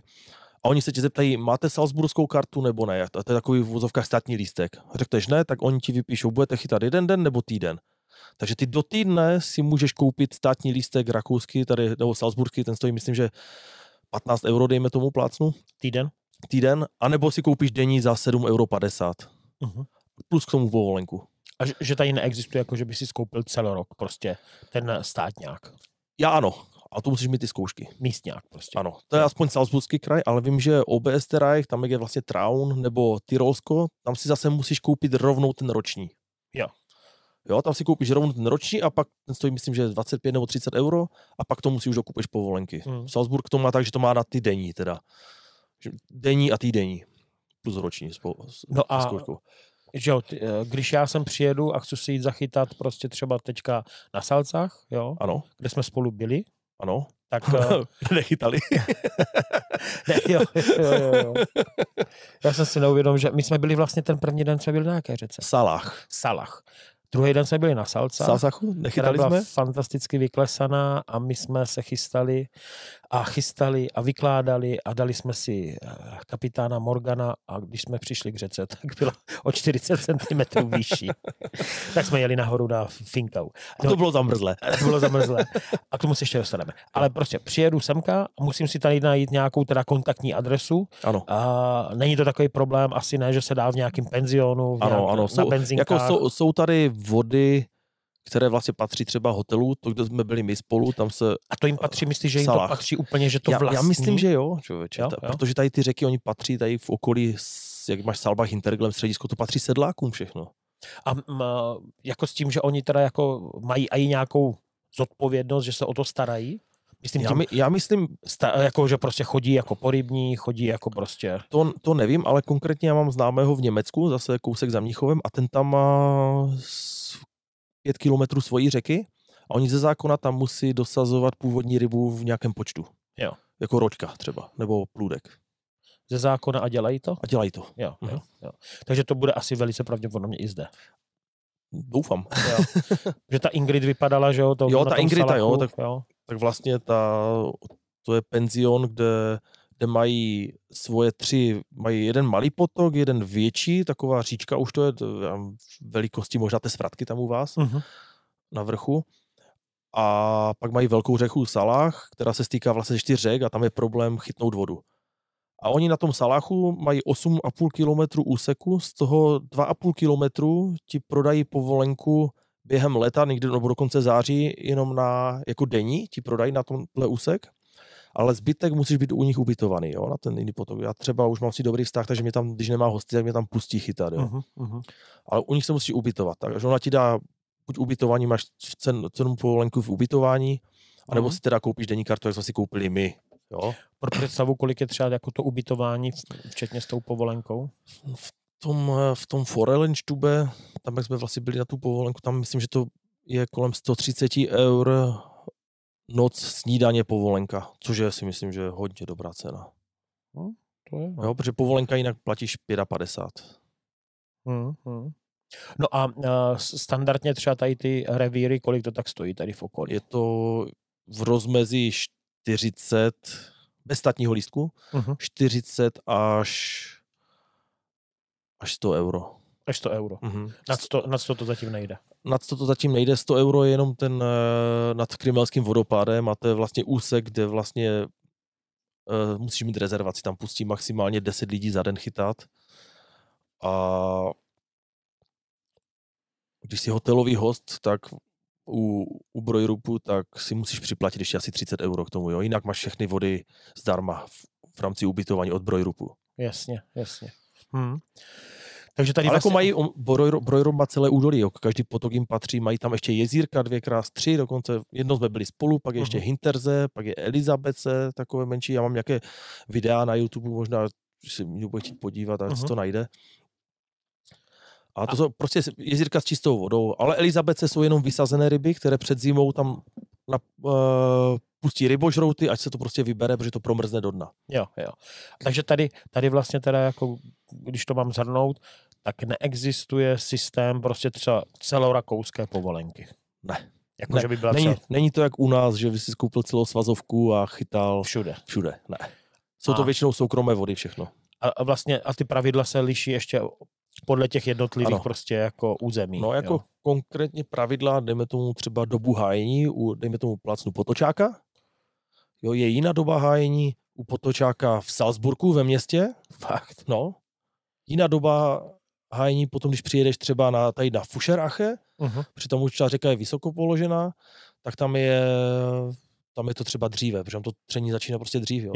Takže to je opodstatněný prostě podle toho, jak já si myslím, že to je asi tou nadmořskou výškou, protože když jsme třeba byli včera chytat spolu, tak my jsme chytali, kolik to bylo? 1419. No. A když jsme byli s taťkou nedávno na konečnou, teda poslední den možný chytání na tom Krimmlu, tak to jsme jeli, tam tě vlastně vyveze taxí nahoru na ty vodopády a tam si někde 1650 až chytáš. Nad Sněžkou vlastně. Tak jdu nad Sněžkou, si byl si někde zachytat lipany. OK, takže to jsme probrali tak situaci vlastně jako s povolenkama, co se týká v Rakousku, takže to není jednoduchý, ale víceméně dá se to vygooglit, dá se to najít. Dá se to. Já jsem právě jako slyšel, to mě Franta upozorňoval, že se nějak stížily podmínky získání toho státního lístku právě v okolí toho Traunu. Aha, to může být. Jo, že prostě tam byl nějaký... Já si myslím, že na ten Traun je docela velký nával, protože každý si řekne ryby, Rakousko, Traun, potom maximálně Ips, jo. A na ten Ips tam stojí povolenky, tyjo, za 200 euro na den aj. Jako dost, no. Já jsem tam nebyl. Já jsem ani nechytal na Traunu ještě. Já jsem na Traunu jako byl mockrát s Frantou, jo, prostě, tam jako se mě líbí moc, ale je pravda, že už je to jako tak hodně našponovaná ta cena a prostě je to hodně profláklý, takže ten tlak je tam docela jako velký. A ten úsek je relativně krátký, jo, prostě, jo, takže... Jako tam mají výhodu toho, že tam ty hory nejsou tak vysoké, jak tady u nás. Jo? My tady máme ty vysoké Taury, my jsme tady, všude jsou nějaké ledovce, takže když je přes leto horko, tak ti teče sněhovka. To je vlastně podstatná informace, že vlastně tady se dá chytat, tady vlastně teďka... Ale máš jako... vždycky nějakou náhradní variantu, že můžeš na nějaké to jezírko, jasně nebudeš tam chytat takové velké ryby, jak na tom Traunu, ale jsou tam, a jsem tam nějaké velké ryby.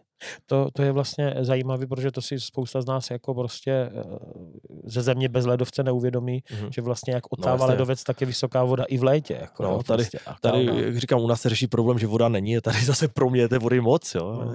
Na ten Saalach jsme se dostali až teďka vlastně v listopadu chytat, protože nasněžilo stálo. A... Takže nejlepší je vlastně podzim, zima? Zima se dá taky. A když jako lehce zatuhne. Nejlepší, když neprší nějakou dobu, ale chce zatuhne, aby to netálo z vrchu. A nebo třeba chytáš fakt jenom dopoledne, než ta voda zvedne. Nás bohužel potkal silný déšť a začal tát sníh, ale pochytali jsme ještě něco. Bylo to nádherný, jo, když se u toho zastavím, tak prostě vlastně bychom byli na tom Saalachu, což je privátní voda, povolenka 55, nebo v rámci, teda jak říkal, prostě toho ubytování, je to Forellenstube. A je to dobré na plusáky, já jsem ti to radil. Příjemná majitelka Ingrid, na plusáky, že kdo ještě neslyšel pojem plusáky, tak samozřejmě my, že na těch chlapů musíme plnit ty plusové body, to znamená, musíte vyvést manželku. Tam se dá prostě třeba v březnu zajet, udělat si tam jako lyžařskou prostě dovolenou. Vlastně lanovka je, já nevím, 100 metrů. No. Jo, a zároveň se dá prostě to kombinovat, když manželka by si třetí den krizovej chtěla zůstat na pokoji, tak vy můžete jít na ryby. Jako no. Já bych doporučoval více těch krizových dnů. to jako určitě na druhou stranu jako manželku na pokoji pořád nemůžete nechat, protože samozřejmě plusáky potom se změní v minusáky. A je třeba náhradní program najít, jo? Nějakou kosmetiku, nějaký wellness. To je pravda. A nebo ideálně nějakou kamarádku, jako ještě sebou, víš? Jakože bych jel se 2 babama, jo. No, tak musíš říct kámoši, ještě některý chytá. To je pravda. Nebo nějakého nadšeného lyžaře, víš, ona si pojezdí sám, ať nemá brzdy za sebou, že, v podobě manželky. Ty poješ na ryby a manželky ať se tam koupou někde. No, hele, Jardo, tady toto už nezní jako plusáky teda. Toto už zní, že jsi odložil někde manželku, jako jo. No, to je takové zaparkuj a jeď. No, ale tady, jako když se vrátím k tomu chytání, tak vlastně to je opravdu taková jako průzračná řeka, takový to kamenito písčno, to není písčitý, no. to je spíš, vy tomu říkáte sediment, jo, to je nějaký... To je z těch hor vlastně, jak to jak to taje ty ledy, jak to berou ty... To je takové jako kámen, takové bílé to je. Takové no, bílé, já nevím, jestli... Jako to není písek ani. To není písek. Já bych nenazval pískem. To je sediment. To je jak jíl prostě, něco takového. No. A je to teda trošku zrádný, protože párkrát se mě stalo vlastně v té nižší pasáži, že jsem tam jako do toho vlastně úplně zapadnul až pokotník a to je teda potom na vyhození kolene nebo kyčle. No, a nebo na lano. No, že pak nemůže vytáhnout nohu z toho. No, je to, čím si dávat pozor. Další věc, že samozřejmě jako velice příjemný brodění v těch pasážích, kde jsou kamínky, že nejsou velký kameny. Další věc, jako že člověk vidí do té vody, no, to jo. Což je jako perfektní, ale je zrádný, že prostě, když přijdete ke kamenu, tak prostě jako je to vymletý kolem dokola, protože ty kamínky jsou to. No, myslel jsem tam jednou, že tam děláš skluz, že si hraješ na glumana. Ty bláho, no, tam jako, tam, Jasně, tam projdeš. Jarda mě tam poslal, no ty bláho, hodně rychle jsem couval. No nicméně, ty jsi tam taky dal kamzíčka, že jo? No dal. Jo, ale říkám, tady mi to nepřipadlo takový jako krkolomný brození. Ne, tak jsem věděl, kde. Jo, že se to dá. No a když se dostaneme k té obsádce, tady se chytá teda třeba na tom Saalachu, to je hlavně, že jo, Lipani. Lipan, Duhák, Potočák, Siven, jo. Sivena jsem nechytil. To jsme nechytli, ale třeba v loni tady byl za mnou, a i teďka letos, ale v loni tady byl Franta a měli jsme to kompletní. Jo. Jsme měli i Siveny. Sivena jsme nedali, dali jsme, ty jsi dal kolem 6. Já jsem dal dva kousky přes 40. Nějakýho obravu jako k 50 jsme neměli, ale ty jsme myslím 640. 640 jsem měl, pak mi něco spadlo, nějaké dvě ryby větší.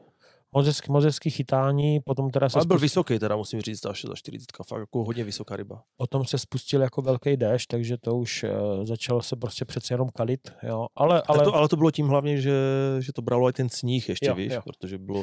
Že jsme ráno jeli k vodě, že jo, a ty jsi měl sněžený auto. To je pravda, no, to je pravda.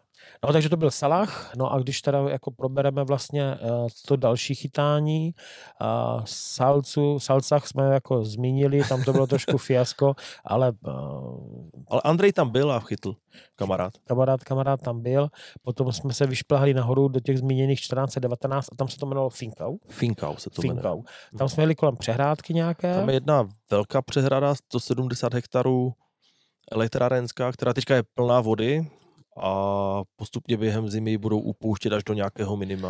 A tam jsme chytali stačkou nějak. Tam jsme chytali stačkou. Tam měl nějaký zážitek krátkej, ne? V letě, na boutech, něco jsme chytli, protože my jsme chtěli jít na Finkau, jenže to byly povodně zase klasicky všude a Finkau bylo kalné. To se málo kdy stane, bylo to zakalené ta voda, takže na přítoku jsme každý chytli nějaké lípany. Já dva, taťka jednoho mníka na mužku, jo. Hezky. A pak jsem říkal nic, tak jedeme dolů na tu další přehradu a šli jsme na bouty. No, jenže ta voda byla úplně horká, protože pár dní předtím byly vedra a jsou tam skály kolem. Jak byly rozpálené, ten dešel na ty skály se ohřel a ta voda nahoře měla, nevím, 25 stupňů, na to, že si ve 1400 metrech pod ledovcem. 15. Ten vrch byl úplně horký, tam normálně to byla teplá voda. No a tačka tam měl právě, on chytal, měl tam bloba, měl tam pakuše, chytal a měl záběr a říkal, to bylo hned, výpar dolů do dna a pryč. Jsem říkal, to byl 100% velký jezerák, no. No včera jsme tam viděli nějakou... No, jako jeden místní mi tvrdil, co tam jezdí s echolotem a s tou hlubinou přívlačí nebo troluje. Říkal, no největšího má 55 jezeráka, ale že tam nejsou, protože na té velké přehradě tam se bere všechno. Tam je povolenka levnější, docela levná si myslím na to, že můžeš vzít 4 ryby, tam to koupíš snad do 30 € tu povolenku. Můžeš tam na gumáku chytat, můžeš tam chytat pučící člun, anebo z boutu. Jasně, no. A tam se teda ryby berou, jo, většinou. A říkal, no tam je tak jezerací mách 55, no, ale spolu jsme byli svědkem, že to není pravda. No, tam se... Byla torpédo, jo. Ponorka prostě tam u toho vlastně přítoku, že jo, toho, tam se pohybovala. U té spojovací vody. 70, možná až prostě přes 70 čísel. Jako, no. Ano, a vlastně teďka na to navážu, že vlastně, jak jsme byli na té velké přehradě, tak ona než vznikla, tak oni potřebovali materiál, aby nasypali hráz. Tak právě 1,5 km proti proudu toho přítoku vybagrovali jámu, a to je to Finkau jezero, kde teďka jsme byli spolu my, vlastně materiál použili na hráz. Aha. Já jsem myslel taky původně, že to je přírodní, ale myslel, Andrej, vlastně protože pracuje na Brojrupu teďka v obchodě a dělá tam gajda, tak mi to řekl, jak to vlastně vzniklo, no. A Brojrub vlastně prodává ty povolenky na Finkau a na Finkau, na Salzach, vlastně na všechny ty řeky, na Krimml, na celé to údolí prodává Brojrub povolenky. Jo. A to je vlastně ubytování a pivovar, myslím, oni mají, ne? Ubytování, pivovar, mají tam i rybářský obchůdek. A... Že my jsme tam historicky s Fandou a s Lubošem byli. Tak no, viděl jsem tu fotku. Včera jsem se tam fotil s tebou na té recepci, jako no. A co se týká toho Finkau, tak to je vlastně 1419 nahoře. Ano, je to asi, dejme tomu, kolik to mohlo být, 5 hektarů, to může mít ta... To možná i víc. To je Zírko. No, možná 7. No. Každopádně, že jo, teďka my jsme tam byli sami dva blázni, prostě jako sněhu po kolena, ale v letě tam asi bývá nátřesk, že jo? V letě, jak kdy, to záleží, se odvíjí podle toho, jestli jsou ty řeky vysoko nebo nejsou, jo? Ať se ti rybáři z toho hotelu, ať se rozprchnou. Když nejsou vysoko, tak jsou na řekách, a když jsou vysoko, tak jsou buď na Finkau nebo na těch dvou ostatních jezerech. No, my jsme řekli vlastně, v létě tam bývá nátřesk, ale on tam bývá i zimně nátřesk, protože kousek od toho je vlastně Zillertal. No, to tam prostě... bývalo na lyže. No, takže na lyže jako... A dírky tam asi neprobíhají, co? Ne, dírky ne. No a co se týká toho Finkau, tak říkáme nějakých 5-7 možná hektarů. Z vrchu, tam z vodopádu přitíká čistěnká voda. No, má to velkou výhodu, protože když je fakt jedeš na ty ryby a v autě je strašné vedro, máš teplé pivo, tak si ho tam dáš a za 2 minuty ho piješ studený. Pokud teda není 25 stupňů přítok, jak říkal. Jako. No, ne, to bylo ale v tom spodním, jo, protože to šlo z těch skal od toho jezera. Jo, a že to bylo jako ze břehu. Jo, ale pořád jinak ten přítok byl pořád ledový. No a tam jsme vlastně přijeli a už Jarda vytahoval brusle, naštěstí nebyly potřeba, protože u toho přítoku na tom Finkau bylo nějakých 100 metrů prostě rozmrzlých, a tak jsme tam chytali včera. Člověk si neuvědomí vlastně, protože když se bavil Jarda s Andrejem, tak říkali, jo, tam začne svítit slunko kolem 10., 11, no a nejpozději prostě o 11:30 ve 2 prostě končíte. Já jsem si tak, že v tom mým mozku probíhalo, jako proč bychom končili, ne? Proč to? No, pochopíte, protože vlastně, jak jsou vysoký ty štíty těch hor, tak jak tam postupně, jako to slunko prostě zkrátka pozdě vyjde a rychle zapadne. Takže a v okamžiku, kdy svítilo slunko, tak nám bylo vedro, že pomalu jsme sundávali vrstvy, ale jakmile zapadne slunko, a to je, jak to pojmenoval Jarda, jak když zavřete dveře, tam prostě najednou je jako prostě tma a zima. Jo, takže... A 10 stupňů pokles. No, to jako skočí jako hodně dolů. No a co se týká toho chytání, tak když to popíšeš, jo, prostě, jak jsme to včera tam kosili, protože to bylo vlastně tvoje informace, jak jsme to začali, no.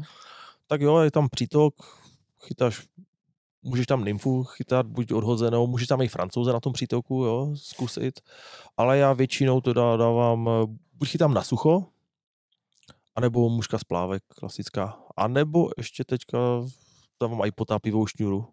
Jo. Když to hodím do proudu a ptám tam ty nymfy. A jako jsou tam pěkně lípaní, ta ryba není moc vysoká, protože fakt je to dost vysoko, voda je ledová. Uh-huh.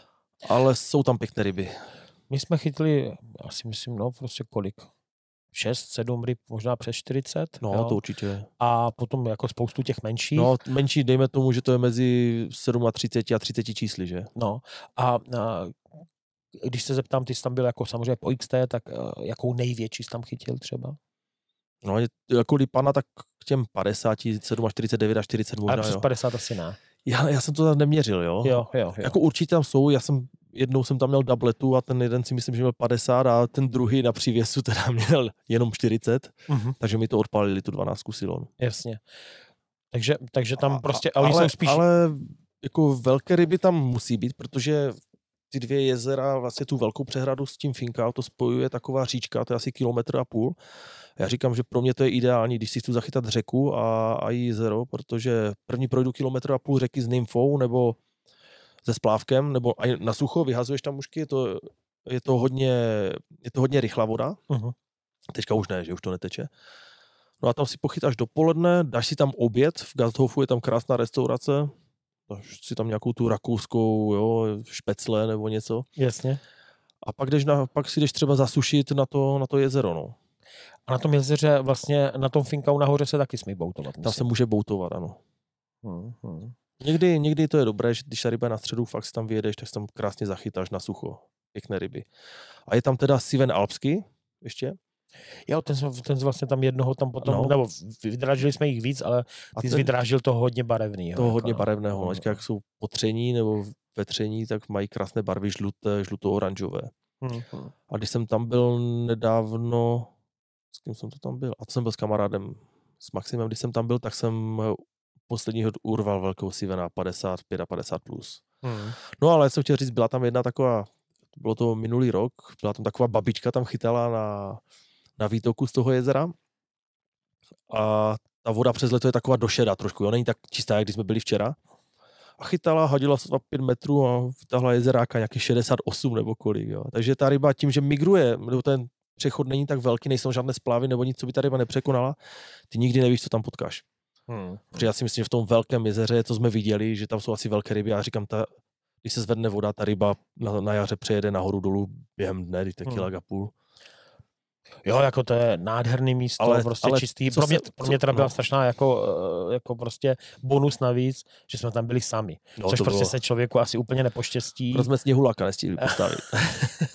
No, sněhuláka, no. Co mě teda ještě zaujalo, vlastně jak jsi říkal, že tam v té deltě, ano, v tom období prostě tření lipanů vlastně dělají speciálním způsobem vlastně umělej výtěr. Oni vlastně projdou agregátem ten spojovací potok, protože já jsem to letos zažil, já jsem musel, na sílu, a když jsem to viděl, já jsem si prostě urval návazec, smotal Francouze do navy, jako jsem říkal, nemůžu chytat, i když jsem mohl.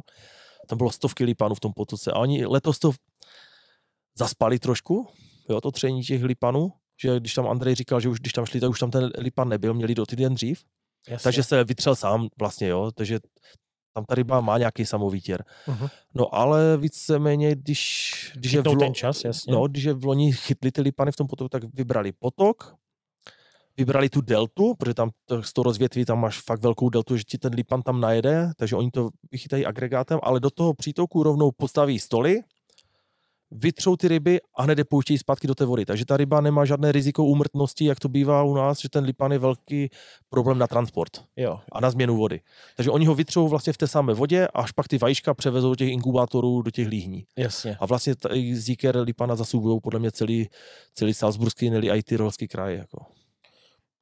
Viděl jsi to někdy přímo jako tady toto v akci? Viděl jsem to na fotkách jenom, ale až to půjde, určitě se chci podívat na to. Může být velice rád pomůžu samozřejmě, jo, protože určitě to bude zážitek a i z důvodu, jaké tam budou ryby, to mě taky zajímá. To samozřejmě všechny, jako no, tak to musí být jako super. Jako, ale fakt jako můžu říct, že ten lipan, ta průměrná, jsou opatrní, to jsi všiml včera?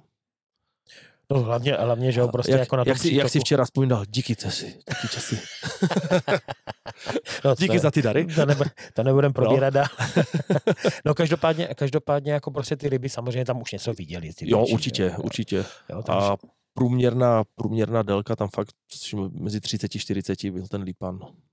No a to tření jako takhle umělý, jako říkal, že vlastně tady jezeráky, oni chytají do sítí. Do sítí tak chytají. To určitě není zase... A i mareny chytají do sítí. Že tady to není tak jako šetrný, tak jak tady to, co říkáš. No. Jako, no.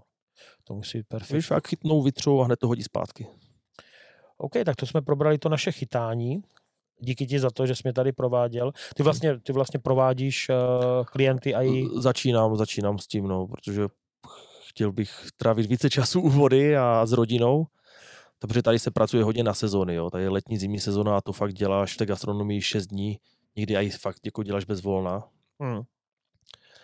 Ale tak potom je nějaký hluší období. No pak máš zase mezisezonu, říkám rybářská sezóna, vrchol, jako teďka. No a když prostě tě zaměstnají takhle jako sezóně, tak mimo sezónu jako seš nějak zaměstnaný? Jdeš normálně na úřad práce. Fakt? No. Tady to jak zažijete, a i normálně hokejisti, když jsem hrál hokej, tak dejme tomu v Salzburku ve Vídni, jakože dobře placení, dejme tomu tam příklad, oni mají 8 000 třeba nebo 10 000 za měsíc, a oni pak jdou na práci a tam dostanou myslím nějakých 70% z platu. Fakt. A jako je pravda, že ty odvody samozřejmě ty zaměstnance jsou asi nikde jinde jako v Česku. Jo, takže v uvozovkách ty tou prací, tím, že fakt děláš 6 dní v týdnu, ty si v uvozovkách na sebe vyděláš, abys tu podporu dostal. Takže není to nějaký jakoby prostě v uvozovkách jakoby švindl, prostě se s tím ani to není jak potupující tady, jo, víš, jo. Jako řekl, že někdo, ty vole, já jsem na pracáku, to je problém, jo. Tady ne, prostě ne. Jo, já jsem teďka na štemplu, sezonu začínám, já začínám teďka v pondělí, jo. Tomu se říká štempl. Tomu se říká, že štempluješ, že jsi na pracáku. Jo, štempluju v pohoda, tady to vůbec nikdo neřeší. A ty si fakt jako v úvozovkách na sebe vyděláš, protože ty fakt v té gastronomii děláš většinou 6 dní v týdnu. Hmm. No, tak to jsem viděl v tom Traube, kde jsme byli, že tam vlastně, já teda musím říct, že tam nesmírně příjemný prostředí, nesmírně příjemný prostě jako obsluhující, ať už Nina, nebo ten kluk Moritz Anita byla po akci, takže. Anita byla vláčnější, ale taky byla nesmírně, a hlavně opravdu mě fascinuje, že je takový tam hodně přátelský přístup. Přátelský, ale ne vlezlý, jako, jo, prostě takový to servilní chování, prostě jako. A všichni říkají tě z práci. To se naučil ty. No ale jakože prostě běžně se tam zůstává do noci jako dlouho, že jo, prostě a potom jako asi není úplně příjemný jako druhý den se věnovat dětem jako. No, ne, a já právě proto já jsem to už tak od letoška si to nastavil, že jsem tam pracoval v tom Traube už jenom 4 dny v týdnu, abych měl víkendy, abych měl volné plus 1 den v týdnu na eventuální nějaký guiding. Jo, nebo a když ne guiding, tak sám na ryby s Andrejem. A nebo na rodinu. A ty máš nějaké stránky? Mám stránky flyfishinginalps.com. Nemám to The Alps, protože ta doména už byla obsazena. Jo, takže bez člena. Jako, no. Jo. Bez člena a Flyfishing in the Alps, mám kanál na YouTube a mám tam nějakých 6-7 videí vlastně tady z okolí. Jo. Je tam Salzach tam teda nemám, ale mám tam Finkau, mám tam Hintersee, mám tam Fuscher Ache, mám tam Saalach, 2 krásné videa. Jo. To mi dělal můj kamarád Honza Jurek, Kapromrt. Neříkej to, oni ti kluci potom jsou naštvaní. No, ale já už to už je další, druhý neboli třetí, které jsem předělal na muškaře, víš? Konvertovali, jako jo. Přesně tak. No a Honza mi právě dělal ty videa, protože já jsem absolutně marný, co se týče vypočetí techniky, když mám teda obchodní akademii. Akorát se Honzík se rozešli s přítelkyní, která tady žila, on se živí ve stavebnictví, takže letos jsme bohužel nic nenatáčeli. Když jsme chtěli natočit, tak samozřejmě Salzach nám šel nahoru a přišla nějaká povodeň, takže jsme natočili nic. Ale příští rok se snad něco podaří. Takže stránky jsme zmínili, YouTube kanál jsme zmínili, tam máš nějaké informace o tom guidingu, tady předpokládám. Jo, jsou tam nějaké, je to v češtině a v angličtině zatím ty stránky. Jo, no a už nějaký klienty jako tady Měl jsem Němce, měl jsem Švédy, měl jsem i 2 kluky z Česka, jako začátečníky a to bylo spíš takové seznámení. Jako, seznámení, protože oni chytají kapry, tak já jsem je vzal jeden den na feeder, ale nafoukal jsem bout a vždycky jeden z nich chytal ze břehu a druhý byl na boutu vláčel. No a chytli štičky, takže byli absolutně spokojení. Na druhý den jsem je vzal na Hintersee, to je takové jezero, kde je hodně toho alpského sivena, jako menších, ale prostě furt ti to, že co žere. Jsou tam i jezeráci, i velici, jo, ale těžko se chytají. Já jsem tam neměl jako velké, ale jako 40 tam, jako slušný muškař tam je schopný chytnout nějakou 40 jezeráka. A já jsem tam vzal ty kluky a že to haděli před sebe, jo, a najednou suchá muška, šup, ryba, jo, prostě zážitek neskutečný, tam jsou skály kolem té vody, vodopady tam padají, jo, je to nádherné místo. Každý, když tady přijde nějaká navštěva, tak ho tam posílám. A vlastně kluky to chytlo ta muškařina, že mě kontaktoval potom, já jsem na muškařskou skupinu napsal, jestli nikdo neví nějaké revíry jelcové okolo Prahy, protože já to tam neznám, tak mě kontaktoval z muškařů Vinohrady Zdeněk, oni jsou tam 2 Zdeňci. Glasner a potom je tam ještě Zden Almarek. Jako, no. Aha. A to Glasner mě to kontaktoval přes Facebook, takže jsem dal mamince kontakt a kluci už chytali nějaké závody. Aha. Jo, sice chytli 2 jeličky, ale jsou zažraní do toho, baví je to, jako, že doufají, že Ježíšek jim donese pruty. No tak, jestli to poslouchají jejich příjemci dopisu pro Ježíška, tak by měli zapřemýšlet. Jako jo, ale fakt musím říct, že jsem měl fakt strašně dobrý ten feedback, zaprvé od rodičů, jo, to mě chodili. A věkově ty kluci byli jak? Oni mají 12-13 let. Takový mladěchy úplně. Zažraní teda ten Filip a Jáchym, a Filip ten se chystá dokonce na nějakou školu ohledně lesnictví, on to úplně miluje tu přírodu. Jo. Ten furt vychovává nějaké želvičky a něco, jako fakt ho to baví. Tak jsem změnil život možná ještě. No já doufám, tyjo, protože to je fakt jako pěkné. Já říkám, dobrý feedback od rodičů, a i flašku rumu jsem dostal ještě potom. Takže byl tip na závěr. Jako, jo. A Švédi taky, jako, jo, když tady byli, tak vlastně manžel to zaplatil manželce tu službu, pak šel teda, první šel on sám. a zaplatil manželce den se mnou, protože on není moc sportovec, ten Martin, a ona mu zaplatila instruktora. Říkal, když mi baba zaplatila instruktora, jej zaplatím průvodce k vodě. A byli maximálně spokojení. Jsem vzal na Finkau, akorát chytala ve vodě, stála, přišla za ní kráva, začala jí olizovat záda. Se to vyfotil, poslal tomu manželovi, říkal, vidíš to, ty si nechytáš jenom s krávama. No jo, jenomže krávy jsou tam u vás strašně agresivní. No, to vím, no. Pojistná událost na autě. Co se tam stalo? To nemůžu říct, já jsem totiž hlásil jako vandalismus. A jo, ano, vlastně. takže naštěstí to Rakušani nebudou sledovat, takže podcast, takže tam policie. Nebudeme to víc jako probírat, no nicméně. Prostě mi krávy doškrábaly auto totálně. Krávy totální vandalky, jako jo. Šel jsem s boutem z vody a oni se za mnou rozběhli, jo. A já jsem mlátil prutem a táhněte vy krávy. Jitko, ty krávo. No, asi tak. No a když třeba zmiňoval ty kluky, toho Jáchyma a Filipa, tak oni, předpokládám, že neuměli vázat. Ne, nic, ale ukazoval si nějaký vázání. Ne, oni tady byli u tety na pár dní, takže na to nebyl čas, ale myslím, že v těch Vinohradech ti kluci s nima pracují, protože kluci jim poslali fotky. Já dívej, tady to už jsem uvázal, už jsem myslím, že na to chytla i svoji rybu. Super, kluci jsou chycení, ideální stav. Perfektní. No, jako teda... Já říkám, to je vždycky takové, mě to strašně těšilo, jako vnitřně. Já samozřejmě chci ten dělat guiding a samozřejmě za peníze, že? Tak jo, to, proto to je dělám. Je to tvůj čas, jako no. A jako ceny jsou si myslím dost vysoko pro českou klientelu, ale ta zahraniční to prostě bere. Jo, tak... Já si, že ty kluky jsem nekasíroval za plnou cenu, samozřejmě, jo, to... Je to o domluvě vždycky. Etika prostě mi to nedovolí, jo. No. Ale pokud konkurence vlastně má cenu, tak jak já, Nelly, ještě o něco vyšší, já zase nemůžu být jako na nějaké ceně, nějaké levné pracovní síly, to nejde. Takže já si myslím, že těm lidem mám co nabídnout. A tady je teda jako to nějaká vázaná činnost, nebo prostě můžeš, prostě uděláš si nějaký ičo a můžeš to prostě dělat? No ano, takhle, jo, zaplatíš si nějaký poplatek a do určitého finančního limitu je to steuerfrei. Jo. Jako bez daní. A když mluvíme o té ceně, tak já nevím, jestli ji chceš prozradit, nebo to? No, já asi nebudu. A když tě kontaktují. Asi mě kontaktují, nebo ať se podívají na ty stránky, tam to je napsané. Jasně.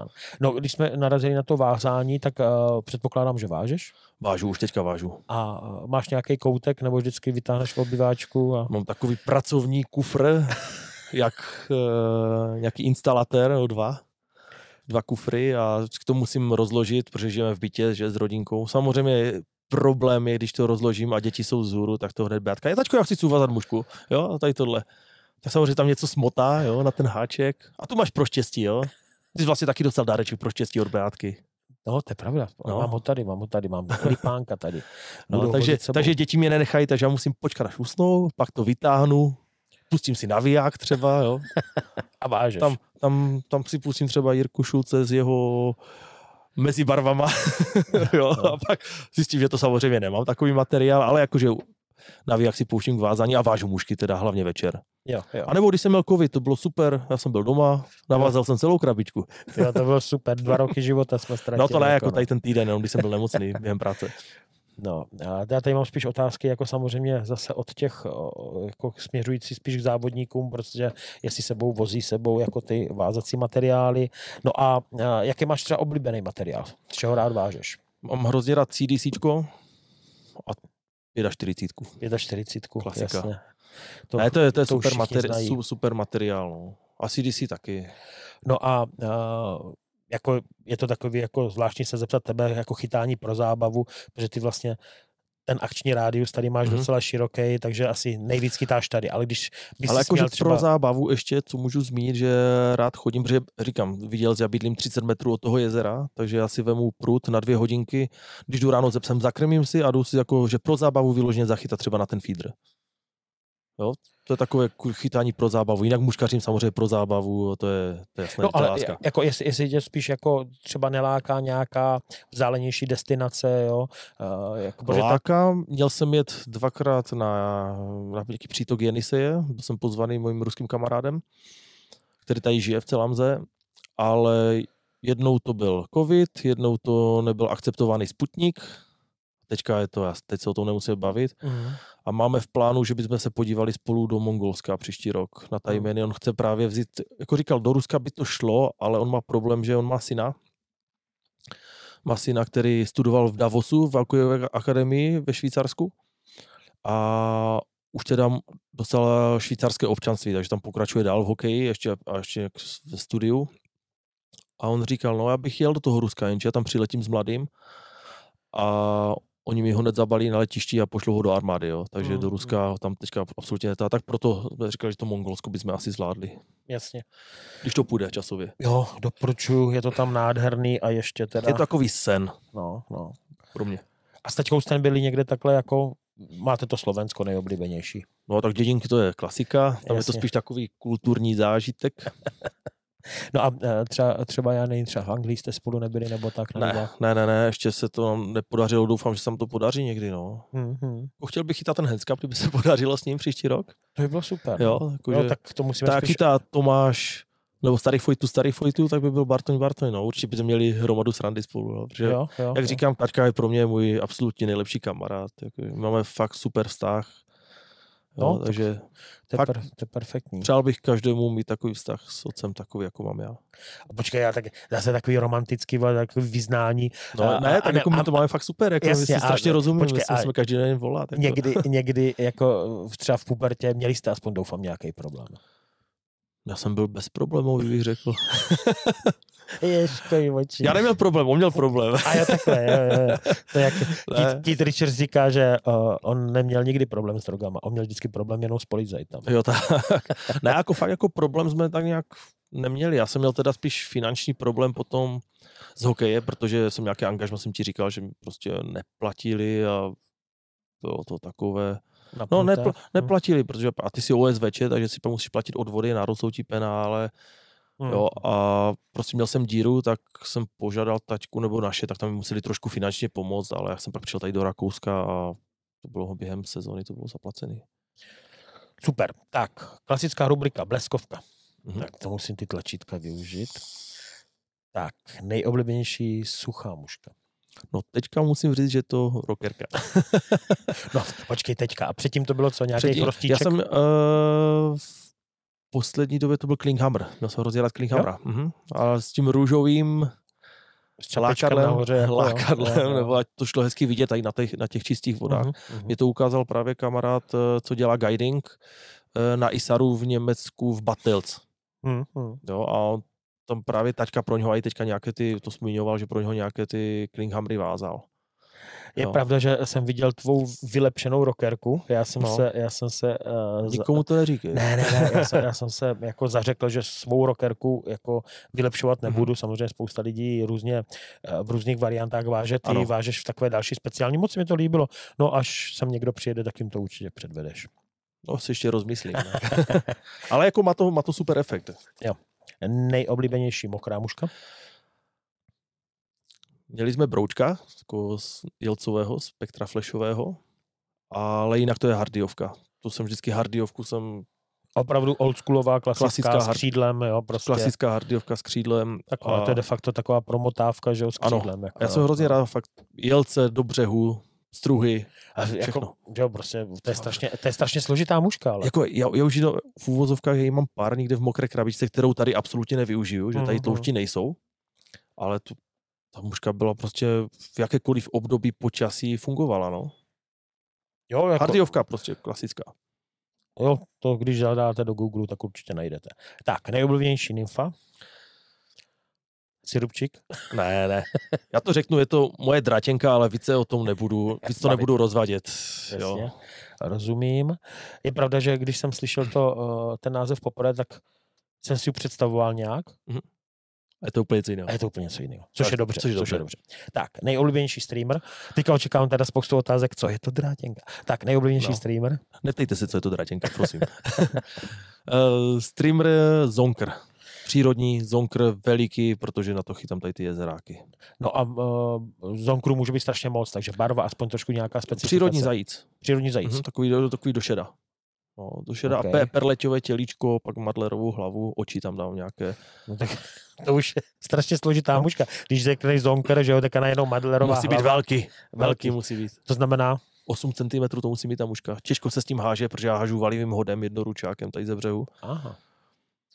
No a u těch valivých hodů samozřejmě tam jako je problém jako potápěvý šňůry, takže to chytáš povka. Já mám od guideline, já nevím přesně to označení, ale tam je ten potapivý konec, hodně těžký, to je nějaká šestka potapivost, takže jako a ona vlastně v tom přechodu z toho potapivého se rozšířuje ta šňůra, takže já když to vytáhnu, takže já s tím hodím těch 15-17 metrů tím valivým hodem s tím streamerem dám. A to stačí tady jako? To stačí. Yeah. OK. Takže streamer... No zatím to stačilo. Když tak bout, no. Nejoblíbenější styl? Neříkej feeder, prosím tě. To je tvůj? Jo, feeder jsem v životě nechytal. Vůbec ani nevím, jako tuším, jak to funguje. Včera to skoro chytal. Akorát si neměl vidličku. A jo, tak nebuď drzej. Ne, jo, já mám nejoblíbenější, strašně rád mám suchou mušku, že? Tak suchou, mokrou. Vlastně úplně oblíbený styl nemám, ale teďka musím říct, že každý chytá Francouze, že? Tady toto s těma nymfama. A já, když jsem byl třeba s taťkou, jsme byli na tom Krimmlu, tak já jsem se tomu vyhýbal, že jsem tam dal doma šňůru, chytal jsem sucho, anebo mušku z plávek. Odhozenou, jo? Snažíš se využívat prostě muškařskou šňůru. Snažím se teďka čím dál více, protože ten mi to přijde už takové monotónní, no, ten Francouz. A já jsem rád, že teda umím chytat odhozenou nymfu, že umím chytat všechny styly. No, tak je pravda, že ten Francouz je prostě efektivní a strašně jednoduchý na naučení. Je. A problém hlavně u mladších kluků, že prostě když začnou chytat takhle, tak už potom těžko prostě přechází na něco jiného, nebo trvá jim to trošku díl, jako jo, že prostě věnovat se i tomu klasickému nahazování. Ještě bych teda rád uvedl na pravou míru, jak bylo moje feederování na Finkau, protože Jarda chytil nějakou nádhernou rybu, tak jsem šel fotit, samozřejmě jsem odložil tam do sněhu prut, nechal jsem ho nahozený. Na vidličce. Vím, že je to chyba, že správně by se mělo smotat, nicméně jsem nechal nahozený. Byli jsme blízko u sebe, to nebylo to dlouho. Byli jsme nějakých 5-6 metrů od sebe, ani ne. A Jarda najednou začal křičet, že mě pere ryba, tak jsem mu vrazil do ruky telefon prostě a on jako to natočil, protože to bylo fakt jako vtipný, protože normálně tam škubal prostě lipán. Při poslech. Tak jsem to jako zdolal a funguje to tady prostě na vývlátou taky, jako to funguje, no. Tak, styl jsme probrali. A nejoblíbenější voda, řeka? Já můžu zmínit vždycky jednu v Rakousku a jednu u nás. Určitě. Jo? U nás to byla Bečva, protože ta byla plná jelců, tam hustopeče nad Bečvou, hranice, odval mezu vlastně dolů. Jo. Teď to bohužel to smutně dopadlo. Až mi to a do dneška se to nevyřešilo. To se až nevyřeší, no. To už se nikdy nevyřeší. Ale já mám informace od místních a to nebude, to si rozberem potom. Jasně. No a tady v Rakousku je to ten Saalach, jak jsme byli spolu. Ten Saalach? Jo, fakt, protože třeba Salzach je dost regulovaný, jo, oni tam jezdili teďka celou zimu bagrama, dělali tam nějaké bariéry, ty břehy jsou rovné, ale tam, jak jsme byli spolu, tak to viděl, to byly krásně skály ve vodě, jo, prostě krásná, dá se říct, téměř celá přírodní voda. No a bylo je to trošku dál i od té cesty, od civilizace, jo, že tam furt nikdo nechodí za prdeli, akorát tam teda vodáci přes leto jezdí. Takže Vltava 2. No, ale s Frantou jsme byli na rybách, jsme přišli na návod, jak to trošku omezit, že to udělat, tak takové to plavání na oče trhenda. Franta, to je jak? Jsem říkal, no vemeš, vole, sekero, rozjebežím tu kanoji. Tak, a jezero? Jezero u nás v Česku Skalička, protože to bylo za barákem a bylo to tam prostě super. Irská země. S bílým psem. Teď jsou tam dva, ano. Jo. A tady v Rakousku asi to bude tady to Celamze, to Celerze. To mohlo bych říct Finkau, jo. Jezdím tam strašně rád, ale to Celerze mám tak nějak rád, protože fakt můžeš tady chytat od těch kaprů, od velikánských kaprů, ten Andrej předělaný kapro. Jasně, víme, no. Kapro něco, tak ten tady fakt má největšího 24 kg kapra chyceného. Ty bláho. Vždycky říká, Jardo, mám potřebuju krmit, tak já mu krmím, vždycky jdu ze psem mu nakrmím místo. Počkej, jak krmíš, když tady ti kapři prostě žerou raky? Krmíš tak... rakama?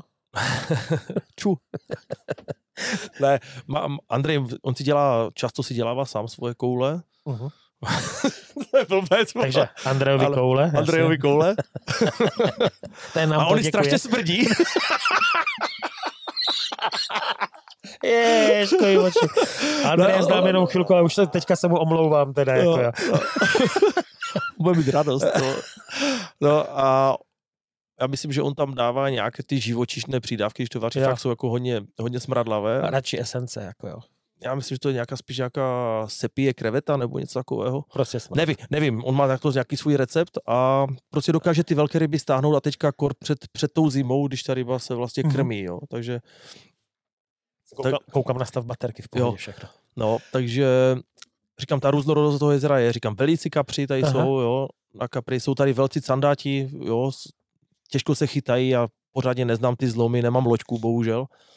Neznám ty zlomy, kde jsou, ale vím, že tady jsou candáti prostě metrový a jsou tady candáti. Štiky, co já jsem viděl, největší chycenou byla 1,37 m, jo. Byl dokonce jeden rok, kdy během jednoho měsíce se chytlo 17 štik přes metr ze břehu. Fů. Jo, takový těch 60-70 štíky ty vláčkaři prostě prochytají. Akorát já se jim moc nevěnuju, no, těm štíkám. Pak ty marény jsou a já teda, když to jde, nebo když mám chuť, tak jdu na toho jezeráka, no. Ale nechodím taky často na toho jezeráka úplně. No to pod barákem. Takže to jezero, co je za tebou, ano. Tomu se říká Celrze. Celrze, jako celské jezero. Jo, Celrze, ok. No. Protože jsem vlastně nevěděl. No a na Slovensku Dědinky, to jasný. Dědinky. No, tak, to je to srdeční záležitost, už se tam strašně těším. A byl jsi tam třeba loni nebo předloni? Nebo před covidem teda? Před covidem? No asi 20krát. Jo, jako jezdíváš tam jako prostě... Jasně, tačka jezdí 30 jako, 30 let a já tam jezdím... Kolik mi je? 20 let, 25 let tam jezdím taky. Vždycky mi říkají Jinochu. Víš, jak jsem tam nejmladší. Pořád ještě. A byl tam, no, pořád jsem tam nejmladší. Byl tam takový klasik Danko, to byl borec, který točil ochotnické divadlo tam někde ve slovenské Lupti. Aha. A on měl strašné hlášky a vždycky Jinochu nalej korálku. Tak, nejoblíbenější závod? Já jsem toho moc neodzávodil, ale měl jsem rád Hands Cup. Na polici jsem taky chytával jako dětskou závody, tam mi tenkrát utekla cena. Ondra Misal byl mladší, takže jsem nebyl nejmladší závodník. A tam jsem jezdíval, ale jako Hands Cup jsem měl rád, buď jako rozhodčí a jednou jsem ho teda chytal. Tam to bylo dobrý prostě, no. Říkám, nezávodil jsem nikdy moc, jo, ale rád jsem tam jezdil, no. Tak, teď tuto rubriku už jsme probrali, protože to je nezapomenutelná ryba, tu předpokládám, že to je prostě ten velký jezerák 77. Nějaká nezapomenutelná třeba v tom tvým juniorském věku? Kromě té první na tu plastovou udičku. Nezapomenutelná ryba. Úhoř. Jo. Čekal jsem, jestli to vytáhneš. Jo, to se musí, to je taková dětská story. Že? A je pravda, že o této historice jsem věděl, kdybys neřekl úhoř, tak bych ti to připomněl. Tak nám prosím tě přibliž, co se s úhořem událo. Ale byl jsem, kolik mě bylo, 6, 7, jsem začínající, že rybář. Chytal jsem v Novém Jičíně na tom Lamberku, na tom našem rybníku a chytal jsem plotičky asi nebo něco a zavěsil jsem plotičku, tahám a najednou stuhla udice, jo. Jsem říkal, ty vole, táhnu něco těžkého. Jako prostě, během táhnutí, no, že to byl velký hák, že, kapřák, to propíchle, že. A jsem to táhl asi pod dně, nebo já nevím, to krmítko, nebo co to bylo, jsem něco zavěsil a táhl jsem to jak klacek z vody, jo, rovně to jelo. A najednou, ty vole, úhoř a velikej. Ne, tak jsem tam byl, tam ještě cigáni lítali kolem rybníku, jsem ho vytáhl z vody, ne, a tady prostě nějak převalovala, že, jak jsem to táhl do toho podběráku, jo, jsem vůbec nevěděl.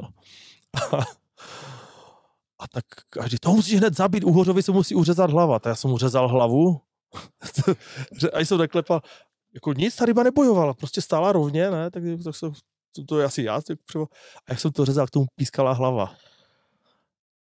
Jo, takže pískající úhoř to byl. Já jsem to přinesl domů celou, si když jsem ukázal v igelice, ty vole, takový úhoř, a říká, ty vole, smrdí, vole. Přinesl jsem to domů, že, dal jsem to do ledničky, nebo do mrazáku, až nevím. Přišli naši domů od někaď a říká, ty vole, tady je smrad. Co tady jo? A segra, já jsem byl venku, všem jsem to musel vykládat. A segra říká, no Jarek chytl úhoře 84 cm. Tačka se podíval, chytl tu tašku z 8. patra, to letělo ven před kontejnery. A pak jsem ptal, ty Jarku, kde jsi to chytl toho úhoře? Jsem říkal, na Lamberku. Já jsi si jistý, že byl živý? No určitě byl živý, určitě, taťko. A on totiž smrdí, on to fakt byl živý, jo. A jak jsi to poznal? Házel se, protože úhoř samozřejmě bojuje, že o ten život. Říkal, no když jsem mu řezal hlavu, tak pískal. a byl nafouklý tím plynem tam nikde o něco. Radek svíjat, takže jsem pískajícího úhoře. Ale hrdě jsem si ho zapsal do povolenky. Hezky. Takže to je nezapomenutelná ryba z dětství, pískající úhoř. Solidní, no, samozřejmě jsem se na tebe vyptával, že o rodičů, teďka chvilku si nemohl vzpomenout, tak mamka právě mu pomohla, tak právě tady toho úhoře vzpomenula, jako, že pískající úhoř, nezapomenutelný. Že to byla jako velká pecka mít v ledničce na fouklýho úhoře. Tak, fuck up, další rubrika.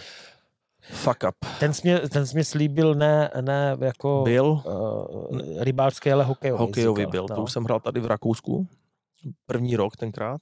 Už jsem teda nějak mluvil anglicky, už jsem začal komunikovat a hráli jsme. Bylo to někdy asi pár zápasů před playoff v Dortmundu. Oni tenkrát hráli tu druhou ligu jako my, teď hrajou tu nejvyšší. No a tady to bylo tak, že v tu dobu, že byl nějaký cizinec, tak oni ho prostě se ho snažili nějak dostat ze hry. Jo, bylo bully v naší třetině, jako obránce se postavil na tu stranu vedle toho borce a každý hokejista ví, že tady prostě mezi loketním chráničem a rukavicí máš díru a máš tady na kost. Bylo bully a borec mi tam přetáhl hokejkou. No a tak jsem říkal, ty vole, to je jako jasně likvidační, rozhodčí samozřejmě bez reakce. Aha. A já jsem to, jak to bylo? On mě tam sekl a já jsem samozřejmě to nenechal líbit, drbil jsem do něho crosscheckem a borec začal simulovat. A to já úplně ve sportu nesnáším, nějaké simulanty, aha, herce, jo. Začal simulovat a já už jsem začínal vypínat a tak dlouho jsem do něho šťáral tou hokejkou, až jsem ho nastartoval prostě na bitku. Jo, že borec vyskočil, já jsem do něho drbal tou hokejkou, na záběru to vypadalo, že jako já mu dávám do hlavy tou hokejkou. Jo. Samozřejmě bitka, jo, já jsem ho zmastil a to... Tenkrát si pamatuju, že jak bych to řekl, že vím, co to asi je, když má někdo afekt, jo, někoho udeří v afektu, já jsem chytil totální vypínač, já jsem toho borce zmastil, já jsem mu dával, ještě on se mi vytočil, já jsem mu fakt tou pěstí byl do ucha, do hlavy ze všech stran, aha, až nás prostě nějak roztrhli od sebe. A to fakt, to bylo tolik ran během pár sekund, dostal jsem trest samozřejmě do konce utkání plus disciplinární. A tím, že to bylo 2 zápasy před playoff, tak jak to bylo? Mě navrhovali až 10 zápasů stop za tady tohle. Jo, což bylo hodně vysoký trest. A kdybych dostal 10 zápasů stop, což by překročilo až do další sezóny, oni by mi nezaplatili další 2 měsíce, protože měsíc playoff a plus ještě 1 měsíc tady měl jako navíc dostával, jo. Yeah. Takže mě by vlastně vyhodili, mohli by mě vyhodit, abych přišel 2 měsíce o peníze, a ještě bych nezačínal ani další sezónu, jo? Takže bych vlastně s Bohem Rakousko bylo. Naštěstí jsem dostal 5+ do konce, plus 2 zápasy stop, takže do playoff jsem nastoupil, ale všechno jsem dostal. Ale hrozilo fakt to, že bych nenastoupil dál ani do začátku další sezóny. Ale říkáš to fuck up, jakože že prostě tě mrzí, že ses neovládl. Byl to prostě vypínač, totální vypínač. A... Řepka na bruslích prostě. No, takový Radek Duda. No přitom říkal, že Radek Duda je jako docela v pohodě borec. Když si píšem, nebo takhle zavolám, taky rybář, takže takhle jen v pohodě. On akorát uznával jiný styl hokeje, ale říkám, každý ho nesnášel, ale každý by ho chtěl mít v manšaftu.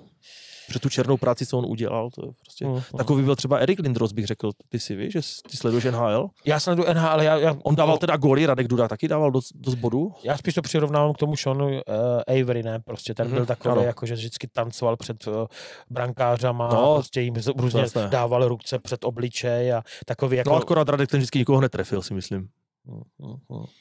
No, tam jako Marty McSorley, že jo, ten vždycky hájil toho, ne, bránil Vejna prostě, ale potom taky jako skončil nějak neslavně, protože někoho přetáhl hokejkou po hlavě, což je vlastně asi úplně nejvíc, ne, prostě co... To se stalo v české první lize, to udělal tenkrát Pepa Fojtich, já jsem s ním hrál v Prostějově. Já jsem teda na tom zápase nebyl, on v Olomouci nějaký fanoušek se naklonil na ještě jako fanouška. Fanouška. To je asi úplně totálně no go. Jako... To končilo soudem nějak. Fanoušek se otočil a Pepa se otočila šaz hokejku po paštěce. No tak ono to asi musí být ostrý, ne? Když sedíš na trestné lavici a nějaký prostě kreten, tak tě tam jako provokuje. To musí být obalený, jako. No. Když jsem hrál, řeknu, v Kežmarku my jsme hráli o sestup se Spišskou Novou Vsí, takže to bylo velikánské derby, hráli jsme ve Spišské Nové Vsi na stadioně a tam byl takový sektor hned za trestnou lavici naší hostovskou, takový sektor pro nepřizpůsobilé občany. Takže tyhle, ty si sedl na tu lavičku, jsi byl komplet doplývaný od těch domorodců. Jo, takže na to prostě se nějak musíš obalit. Nebo když jsme hráli na Slávii, já jsem za Třinec, už to bylo playoff extraligy. Slavie tenkrát vyhrála titul, my jsme vypadli v tom prvním kole. Tak vím, že tenkrát Tomáš Frolo sundal Sobotku. Jo, pak byl VNL Sobotka v Nároďáku. A ten byl takový stroma, že on ho vlastně skoro uspal hned na ledě. Jo. A jako byl to faul asi, no. Ale mu zapadl jazyk na tom ledě, neměl ten chránič. Tak to dopadlo, myslím, že to bylo tak, že tam přiběhl masér se šroubovákem, vybil mu zuby, aby se dostal do té pusy. No, takže tam samozřejmě v Praze, v O2 areně na nás řvalo asi 8 nebo 10 tisíc lidí, polští, židi a nevím co všechno, jo. Já vím, že jsem stál a takhle přiletěla Coca-Cola v kelímku. A s tím neuděláš nic toho, že prostě chyba té pořadatelské služby, že. No ale jako prostě dělo se to v tom hokeji, nevím, jak to je teďka. No je pravda, že třeba teďka jsem se koukal na nějaký srovnavací prostě jako fauly, které třeba dřív jako vůbec jako faul posuzovaný nebyly. Že teďka ano. Jako ta podívej se, pustí zápas Nagana v finále. No. Nebo semifinále s tou Kanadou. No, jako je pravda, že prostě... Dneska by se tam odpískalo, já nevím, kolik trestných minut. No. Takže tak jako pro ochranu těch hráčů se dělá víc, jo, prostě. Ale zase už je to přehnané, mi to někdy přijde, víš, že hokej prostě není sport pro baletky, jo, to je prostě tvrdý sport, tam to bolí to i tak, ale ty fauly nikdy jsou fakt na hranici, jako, že by to přijde jak basketbal. No, jako jo, tam je problém, že u toho hokeje je ta rychlost, že vy jste prostě strašně rychlí, jo. Já už ne, ale já to vždycky jako srovnám s rugby, že, protože je můj sport, jo, a mě strašně mrzí, že prostě ty věci, které jsou vyzkoušeny prostě v tom rugby, se neaplikují na další kolektivní sporty, jo, jako prostě ten TMO, což je videorozhodčí, který neustále upozorňuje, když se něco děje. Tak hokej už teďka je, ale ten ti vrátí branku minutu zpátky a řekne, že tam byl offside. Jo. To už je takové moc, mi to přijde. To mi připadne taky moc, ale hlavně mi připadne... Jako si to je fair, to je zase chyba druhého rozhodčího. Ale... Hlavně mi připadne, že prostě když je tam challenge, jo, prostě v hokeji, takže vlastně když je neoprávněná, tak vlastně tvůj tým dostává trestný 2 minuty. Jo. Proč? Jo. Teď je přece zájem, aby ta hra byla férová. A pokud já si myslím, že férová není, měl by tam být ne challenge jako od prostě toho trenéra, ale měl by tam být zájem prostě od toho... Ale je to sporné, protože vem si, kdyby tam ty 2 minuty nebyly... Je pravda, že Američani nebo Kanaděni by to určitě dotáhli do extrému a prostě že by se každou minutu by se něco vyskalo a bez jakéhokoliv následku, takže si to pak na druhou stranu musíš rozmyslet, jestli si to vyzveš. Chápu to. Na druhou stranu... Já bych to spíš limitoval třeba 2 challenge, nebo víš, udělal nějaký limit za zápas, ať to, víš, nebo... Na druhou stranu v rugby to je tak, že vlastně prostě ten rozhodčí neustále, prostě ten videorozhodčí neustále je ve spojení prostě a sleduje tu hru a v okamžiku, kdy tam je něco špatně, tak prostě najednou rozhodčí přeruší hru, nikdo neví, co se děje, on nahlas řekne, co se stalo, jo, prostě a vrátí tu hru, nevrátí čas. Vrátí tu hru. Ale zase, že jo, teďka prostě v Kataru mistrovství světa, což je vůbec jako prostě nekomentujme, že prostě se děje mistrovství světa prostě v listopadu, jo, ale okay, a bez piva, jo, prostě s Heinekenem, že jo, prostě fríčkem, jo, ale že to, že prostě tam se prodlužuje najednou 8 minut, jo, prostě a všichni nadávají nebo říkají, ježma, to trvá strašně dlouho. Proč se neudělá to, co v rugby, že prostě on stopne čas, když se něco děje, ošetřuje nebo to a potom ho zase jako to, není to čistý, není to prostě to, když je přerušení takový jako střední, tak nechá normálně čas běžet, jo. Nevím, no prostě, jo. Ale tak, to my nevyřešíme tady. Jasně. Tak, co se týká... To odskočili. Co se týká typu pro začátečníky. Hokejově dávej třeba jako prostě rybářské. To by se odpovědět hokejově. Tak určitě. Ne, ty pro začátečníky chodit k vodě, vnímat tu přírodu hlavně, chovat se k ní hezky. A pro ty muškařské bych řekl respektovat ty starší muškaře, ty průkopníky. Já k ním mám obrovský respekt, protože co oni všechno prošli, jak neměli háčky, materiály, které si dneska koupíš. Jo, fakt k ním mám velký respekt. No. To se obávám, že už je jako zapomenuto. Jako, jo. Že jo, je to škoda, no, jo, prostě. Je to škoda. Když se podívám k nám doma na půdu, kolik tam je pytlu materiálu nazbíraných. jako je pravda. Jo, jako fakt, jako ten respekt trošku, protože fakt borci si dneska myslí, že chytají rok a půl nikde nymfu a už by chtěli guidovat, už by chtěli poučovat a... Je pravda, že to se netýká jenom závodníku, to se týká všeobecně. Všeobecně, no. Všechno je to takový fakt jako hodně rychle urychlené, no. Prostě jako, no. OK, takže respekt. Respekt hlavně, no. Rozumím. Tak, teďka nějaká vychytávka.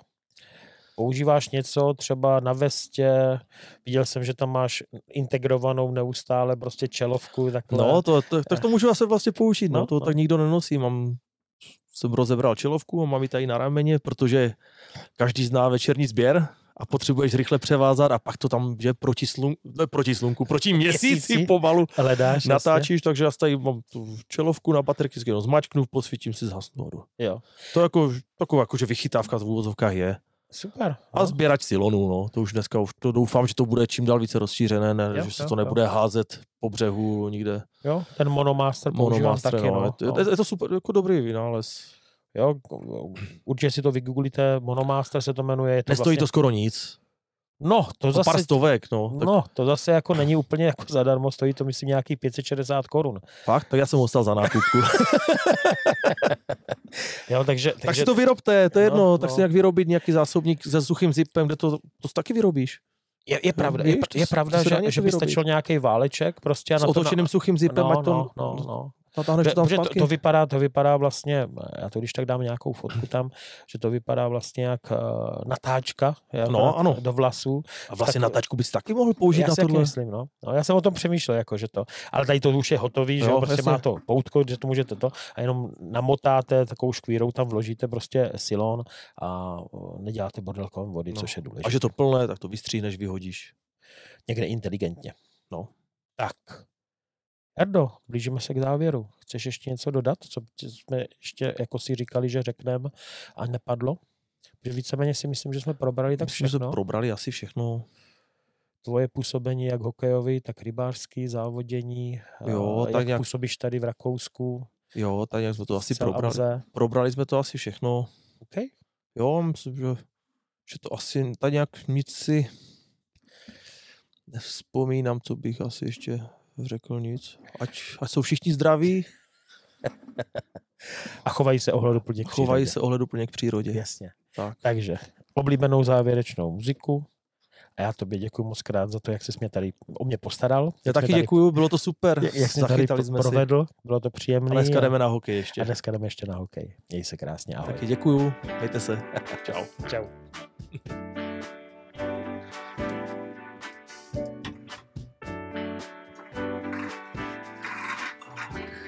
Dobrý.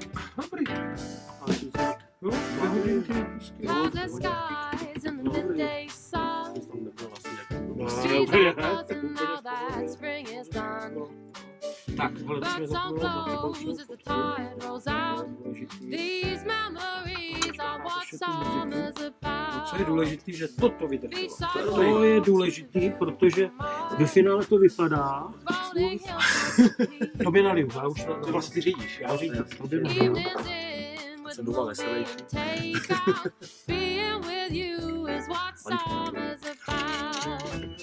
Kolik máme? Čtvrt na dvě dobré čas. Já jenom doufám, že i včera bude nějaká černá zlobená, že jsme to zdraví se kamery. Super, to jsou fakt šťastný, že toto funguje.